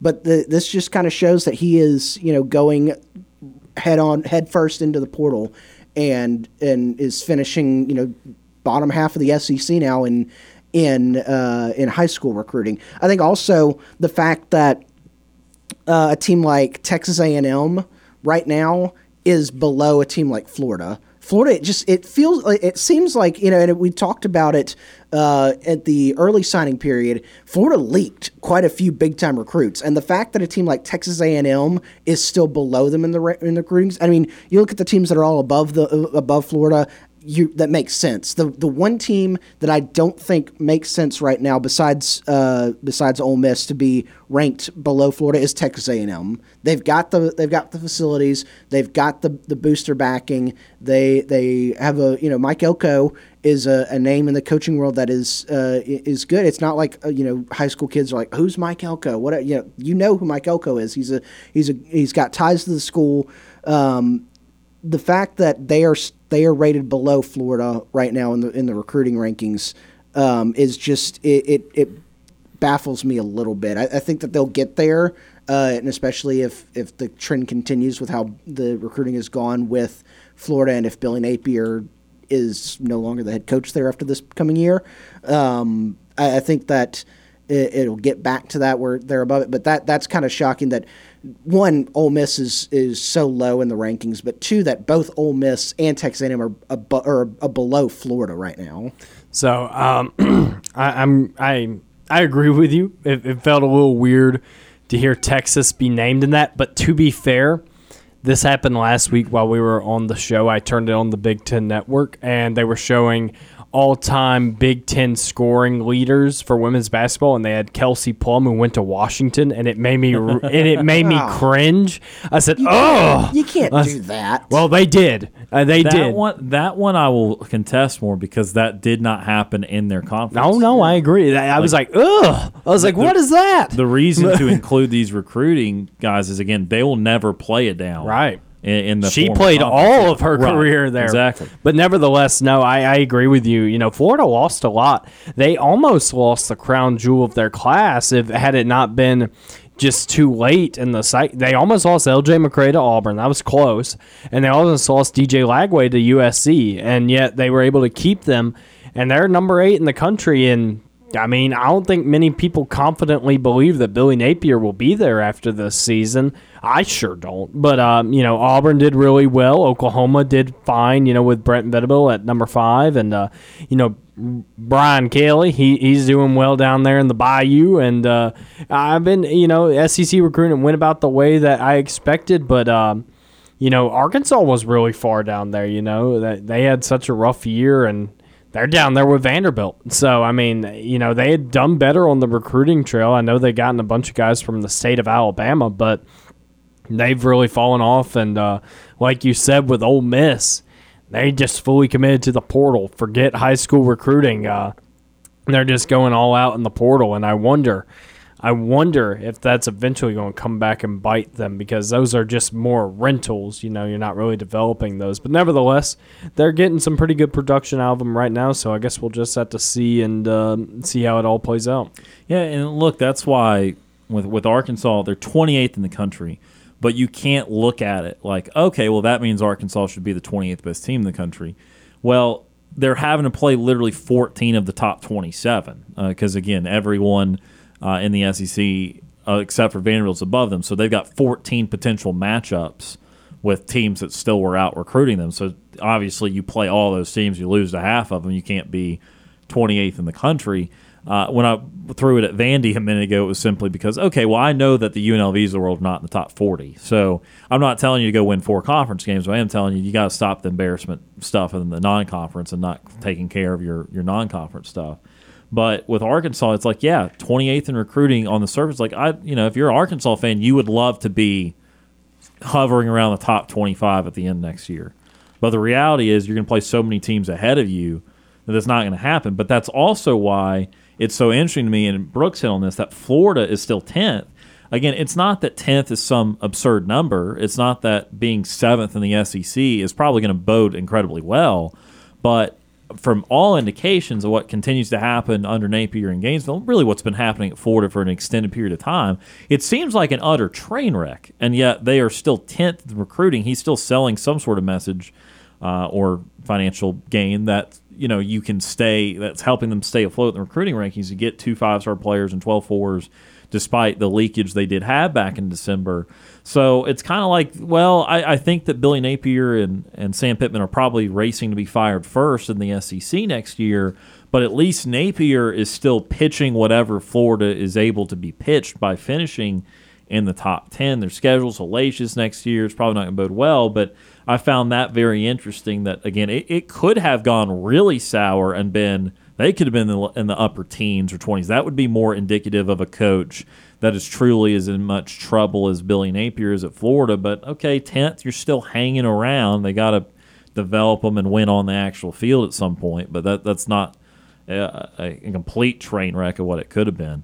Uh, let's look at Auburn's class real quickly before we go to our next break. Again, we're doing this because the second signing day was yesterday. Again, that was not really much new stuff for a lot of these schools, but it is a good time to remind everyone of everyone that did uh, come to the plains. Everyone did commit everywhere.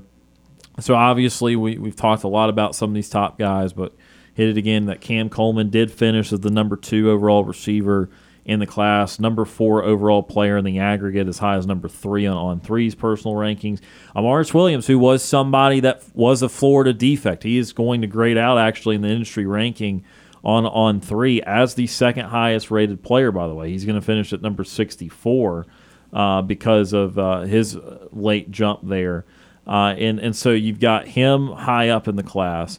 You've also got uh, Demarcus Riddick, who uh, ended up being a universal four star on three. Had him a little bit lower than some of these other sites, but two sites did end up ranking him in the top 50, which was obviously quite high. So so he's someone that uh, was kind of one of the the earlier guys uh, in the process.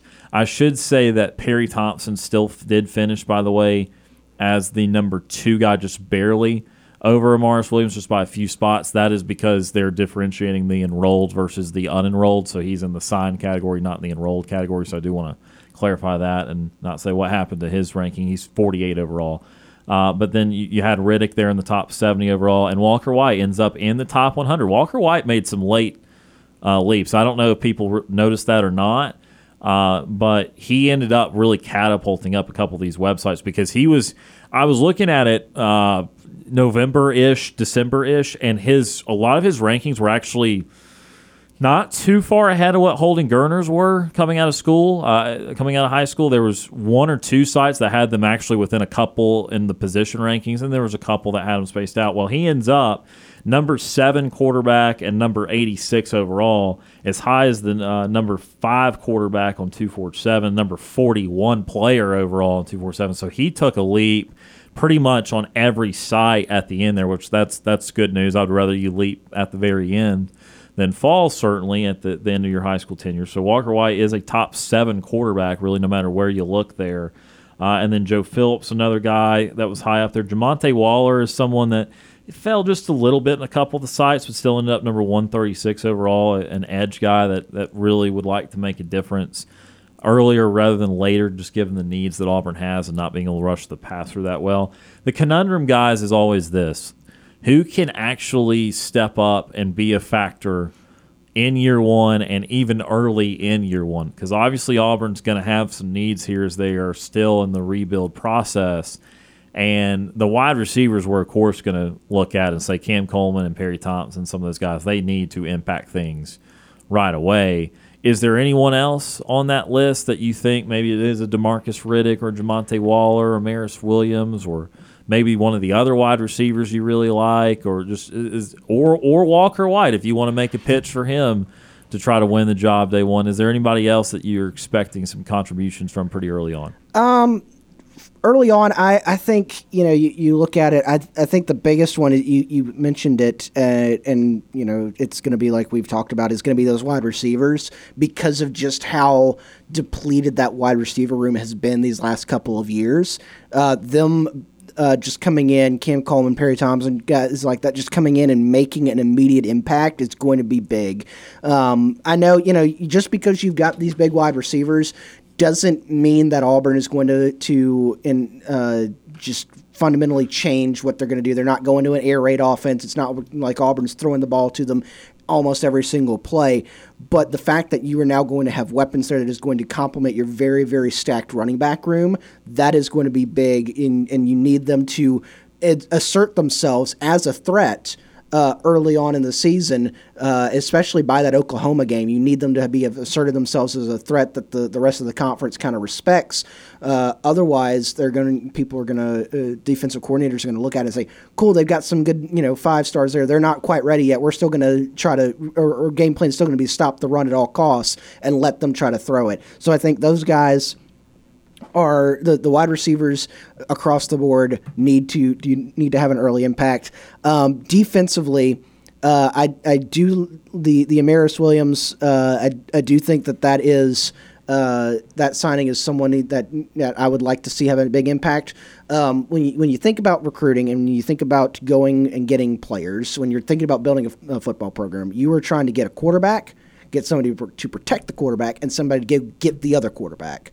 Well, Auburn the maybe has a quarterback, maybe not. Maybe they'll go get a quarterback here in the in the in the dra- in the uh, in the draft in the in the uh, transfer in the portal. NIL draft in the transfer portal at the at the end of spring. You're still looking to to shore up offensive line. Uh, that's always a thing. But you've got a guy here with Amaris Williams that is a, a, an edge guy. He can go out there and he can he he can get the quarterback. You you go there in there and you make uh, you make the other quarterbacks in this conference uh, uncomfortable when you know that that person's on the other side coming after you. So he, the the wide receivers and and Amaris Williams uh, being able to go go out there and get pressure on the quarterback um, and and force them out.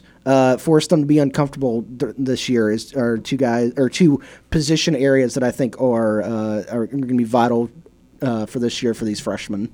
So I'll, I'll go with offense and defense. Uh, of course, on offense, you got to go with the long snapper. But uh, no, oh, I'm, no. no. I'm kidding.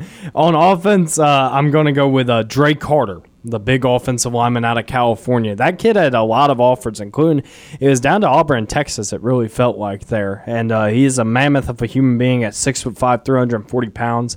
And Auburn could use some size on offense. You know, they lost some guys into graduation and whatnot. So, he, I mean, I could see him getting some early playing time. You know, if you're offensive line is one of those positions where if you can play, you could, you know, you can go ahead and start as a freshman. You know, there's no, you know, coaches don't really look at seniority for that. I mean, obviously, you know, if you if you're better, obviously, you know, you're going to get the start. But at the end of the day, you know, they they look towards that. You know, there are plenty of freshman offensive linemen in the country. So I think Drake Carter would be my pick on offense. And for defense, I'm not going to go with Amaris Williams because you already went with that. I'm going to go with uh, Malik Blocton from Pike Road. He had 45 career sacks at Pike Road with the Patriots, and he was a real disruptor. He, he was just, yeah, he had a lot a lot of collegiate offers out of Pike Road, but he, you know, his brother's Marcus Harris, and uh, you know those genes hold well. You know, Marcus Harris probably going to get drafted in the NFL. So, uh, but Blocton, you know, I got the chance to see some of his film. You know, being from the Montgomery area, he is just a game wrecker. So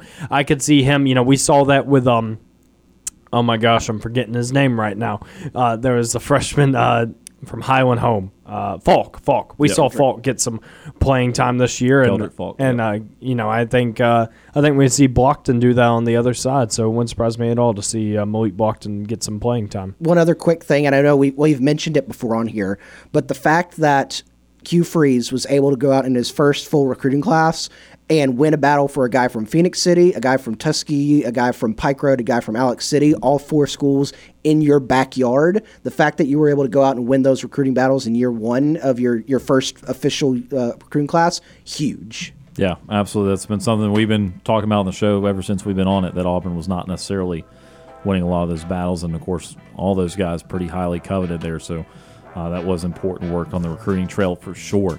Let's go ahead and take our first time out in hour number three. When we come back, we will talk a little bit about the Super Bowl. Again, our big day for that is tomorrow, but want to give Brooks the opportunity to give his thoughts on the big game and that sort of thing. And again, if you want to give us a call today in the last half hour of the show, 334 887 3401 locally or toll free 1 889 Tiger 9. Sports Call returns after this timeout.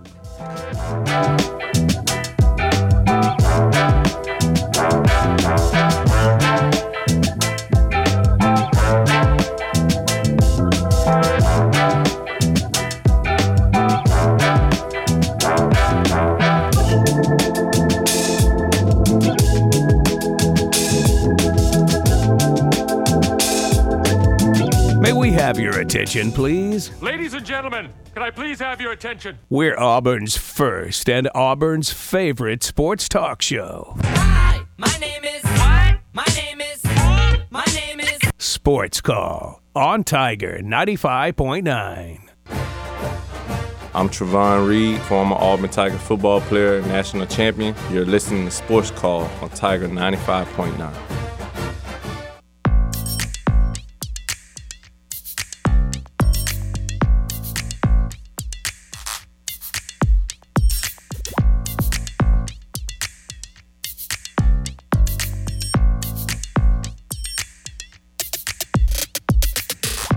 Welcome back to Sports Call Tiger 95.9. Ryan Lavoie, Brooks Childress, and TP Hammock with you here on this Wednesday. Final half hour or so of the show. Again, we will have a full edition of the show tomorrow again, and we will have the preview of Auburn and Florida going to Gainesville. It'll be a tough one, and then also uh, the complete Super Bowl prop bet breakdown. Go through a lot of the actual game ones, a few that are not as related to the games. Have a whole lot of fun going through those tomorrow in pre- preparation for the big game. Uh, Brooks, do want to get your thoughts since you will not be on the show tomorrow. You'll be uh, having the day off on uh, just the game at large there with the Chiefs and 49ers. Your thoughts of what's going to end up happening and, and uh, just the matchups you're looking out for.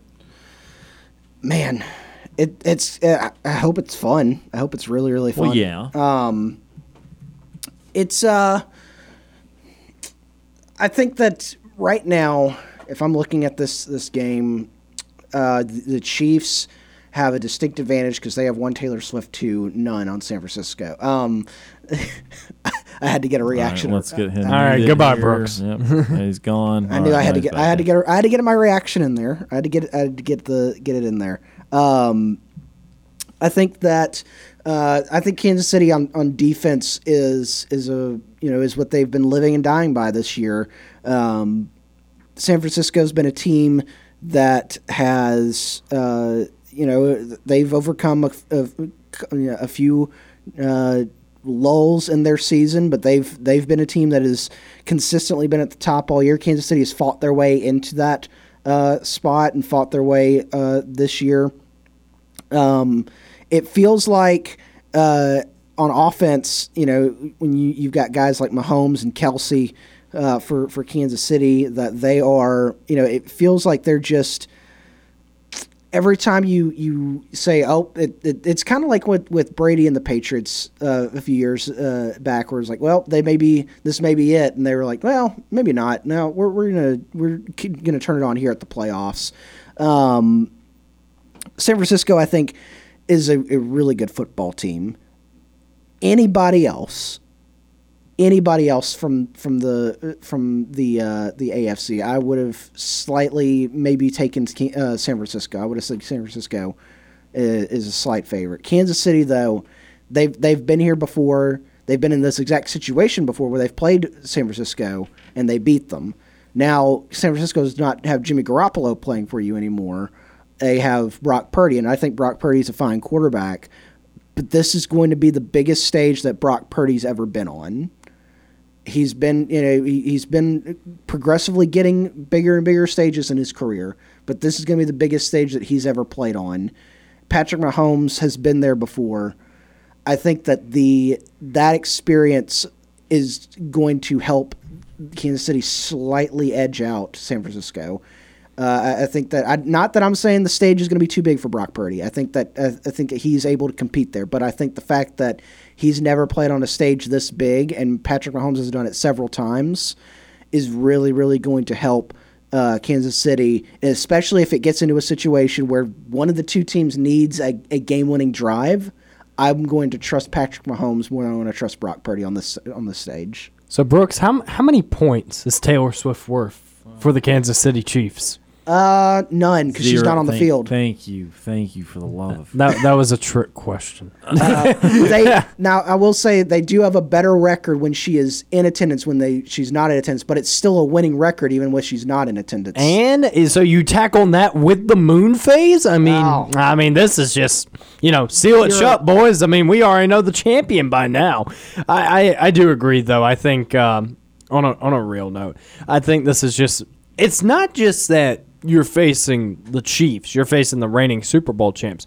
You're facing that defense. The defense is just not, Spagnuolo knows his his defense, and they have you know Spags' defense. He was the uh, defensive coordinator for the Giants whenever they defeated Tom Brady in the New England Patriots. He's been the defensive coordinator.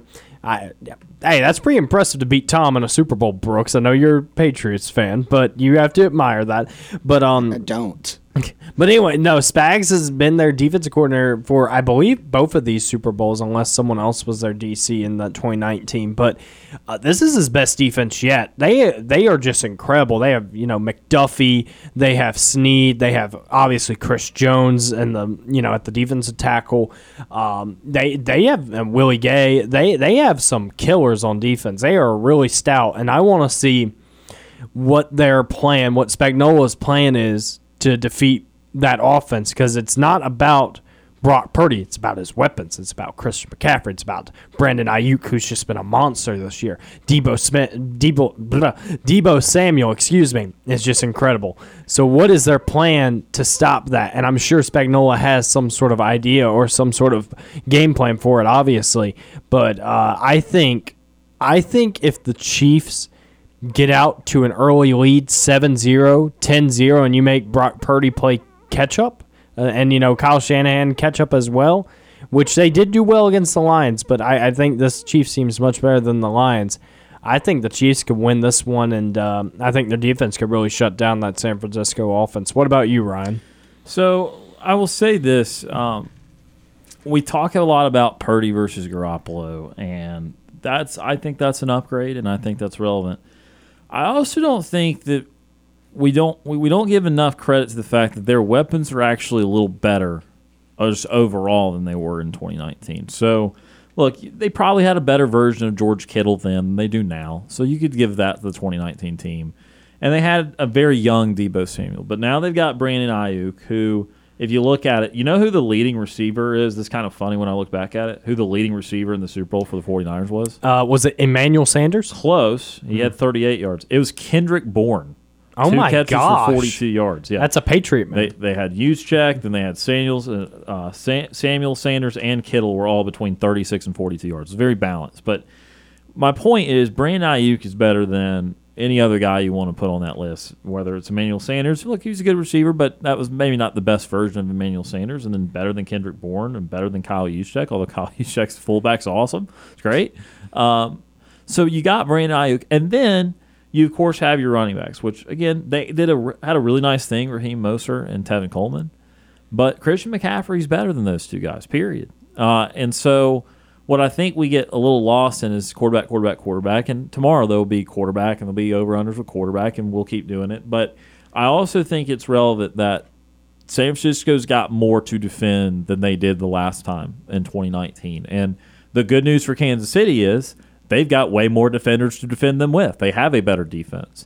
So it's kind of mano a mano mano in that respect because I think both teams are better versions of that. Now, there's other deficiencies about it. Like, I don't think San Francisco personally, at least not in the postseason, has rushed the passer or dominated with their defensive line as much as I think that they should have or could have. So that's something that may, maybe maybe not doing as well as they could. Obviously, Kansas City's offensively, their receivers are not Ty- Tyreek Hill anymore, and And Kelce has come back to life in the postseason, but we went over it statistically. This was one of his two or three worst seasons of his career. I think there's a there's a gentle decline happening there, and so offensively, yeah, there's maybe not quite as much for Kansas City, but maybe San Francisco's not really at the lines of scrimmage necessarily as airtight as they were. Uh, but then I think the weaponry for San Francisco is better, and the defense for uh, Kansas City's better. So that's something that's going to be interesting. And I won't give my final prediction yet, but uh, something to consider going into the game on Sunday, and something to consider with all the prop bets. Brooks, do you have any? prop bets that uh, I think I asked Tom this yesterday as well before he left the show. Any particular prop bet that you, you absolutely love or can't stand or would be interested in, either either on field, off the field? You big national anthem over under guy. The coin like flip one always annoys me, uh-huh. and I'm like, I just you know, I know you you we can lay money down it, but it's like don't why why are we betting on the coin flip? It's just yeah, I I don't know why it annoys me. It just annoys me that you're betting on what side of a coin is going to come is going to land up. It's just the purest like I I'm uh, going to gamble. I yeah. did it. I did it last year, and I may already have placed a bet for this year, but I'm not going to say anything. You know, the the Gatorade color is always fun. Uh, I, I always think is fun because you don't like you're you're always trying to you know figure out what is you know what you're trying to use logic and say oh well both teams are red maybe they'll both have red but then also yellow is like the most hydrating one or the least sugar in it and then yeah. or then i think One's what was less last sticky yeah what last year's was what purple i think was, yeah. was last Purple's year usually a and you know good bet from what i hear i don't know and last year neither teams had was color was purple so it's like that really didn't didn't make sense um, so I, I think that that that one's always fun. The one I was I was fun I, I thought was fun this year, and it, it, it, usually is is fun for some of the bigger. Well, they're all big acts, but the big acts for the halftime show is what song they're going to open up with. Uh-huh. Which one of their songs are they going to open the halftime show with? And I think uh, I was listening to our friends over on Sports Map Radio on WAUD this morning on my drive in, and they were saying that that the Usher one has already been taken down. Like you cannot bet that anymore. So apparently that's leaked, and like there's some some people know like this is oh. it's for sure going to be a certain song. Uh, one I think it, I don't remember what the song is, but Usher always opens his sets apparently with the same song, and they've taken it down because that's been leaked or confirmed that he's going to do that. Okay. Um, so I usually I, I always think that one's cool is like trying to guess which song the the uh, the artist is going to open sure. up with at the half. Sure. Yeah, we'll get into all of them tomorrow, and uh, I know TP will be rabid about it. So Uh, we, we usually do three person shows, but we're gonna let TP on as a fourth, just just for the gambling expert, uh, just for that sequence. So we'll, we'll, have a lot of fun with that tomorrow for sure. We need to take one more timeout. We're back to wrap up this Thursday edition of Sports Call right after this.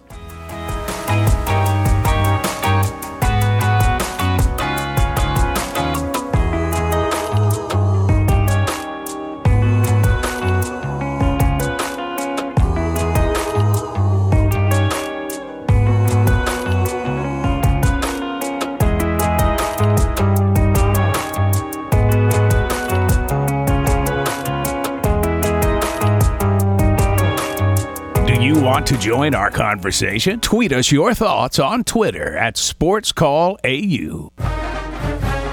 I'm Deshaun Davis, former Auburn Tigers football player and all SEC linebacker. You're listening to Sports Call on Tiger 95.9.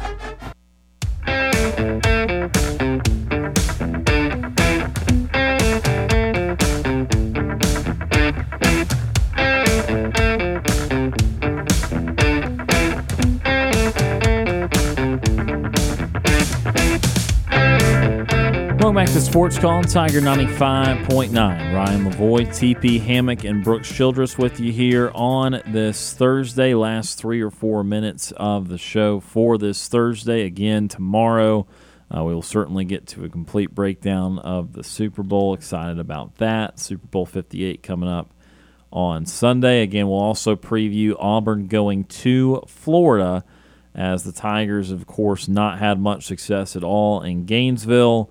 Uh, they will try to right that ship on Saturday. And Brooks, one thing I wanted to ask you before we get to our nightly TV guide that I, f- I forgot to ask in the open when we were breaking down the Auburn Alabama game from last night uh, was uh, how just dang loud it was. You were there. Mm. Uh, can kind of compare it uh, to other either Auburn Alabama games or Auburn Kentucky type of games. Just can kind of compare that environment for us. I'll tell you, um, and again, this is um, uh, um, it's gonna when I say it, it's gonna sound like a knock, but it's definitely not. I've heard it louder in there, uh, but it is it was very very loud. Uh, I think, and you know, obviously, I think the loudest I've ever heard it was Auburn, Kentucky. Uh, gosh, two was it two years ago or three years ago that Auburn hosted Kentucky uh, when College Game Day was here. Um, uh, uh, two years ago. Uh, that one was per- that one was very loud. Um, the Tennessee game when Auburn clinched the SEC championship, that was very loud. This is it. I, I would say that in, in Auburn men's basketball in Neville Arena that I've experienced that Kentucky game when Auburn hosted College Game Day and, and beat Kentucky. That was one. The Tennessee clinching the SEC title. Uh, that was two, and then a, a, a plethora of Auburn Alabamas Sure. have, have fallen there select too. offerings yeah. from the Iron Bowl of Yeah. basketball.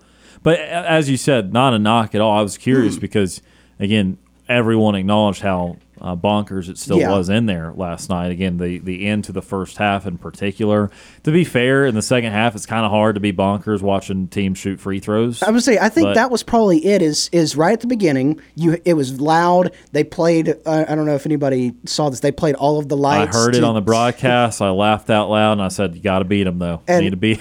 And so great. they were going. Fans were going nuts. And then you know, right out the gate, Alabama hit a couple threes and kind of quieted the crowd down a little bit. You heard Bama brought some students. They, there were some students in the upper deck. You heard a, a "Let's Go Bama" chant start going. And then when Auburn when it started to go on their little run, it started to get loud, and it got very. The, the loudest it got was right at the end of the first half when Auburn went on that run. And then, like you said, second half, everything the, the play Yeah. just kind of got bogged down in the fouls, and there wasn't really a chance for for fans to go nuts. Well, and I, I didn't put two and two together for everyone because it's pain. But again, I told you, eleven fifty to go, twenty two free throws aside.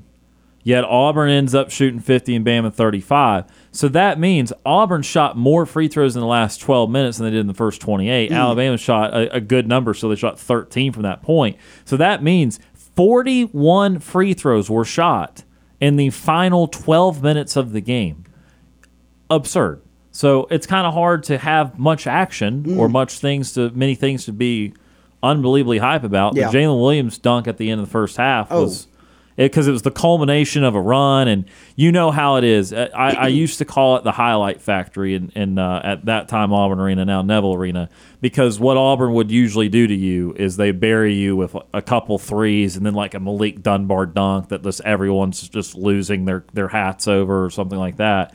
So I call it the highlight factory because it's felt like every single play they made Yeah. on a run was a three or a dunk or something that the crowd just lost their mind at. And it got into that a little bit towards the end of the first half, and that's where it got uh, got really booming. Final minute or so of the show. Time for a nightly TV guide today. Our show is about to end, but we've got you covered on entertainment for the evening. Here's Sports Call's nightly TV guide. Sports Calls Nightly TV Guide is presented by White Claw Hard Seltzer. Brooks, what do we have? Well, I'll give you one movie pick for you this evening. Uh, we got a plethora of sports on tonight. So 606 on the dot on HBO SG. Barbie is on, the new movie from this past summer, the hit blockbuster Oscar nominated film on 606 HBO SG. Go check it out if you didn't get a chance to see it in theaters. Sports for you, though, tonight. We'll start in college basketball world. 6 o'clock ESPN 2. Memphis visits Temple, some AAC action there. Also 6 p.m. on ESPNU. Uh, an in-state uh, team, Samford, goes up and visits UNC Greensboro. Samford's been a quiet, good basketball yes, team. very good. 20 wins already. Yeah. uh, haven't been paying attention to them. They start need Bucky to start. Bowl.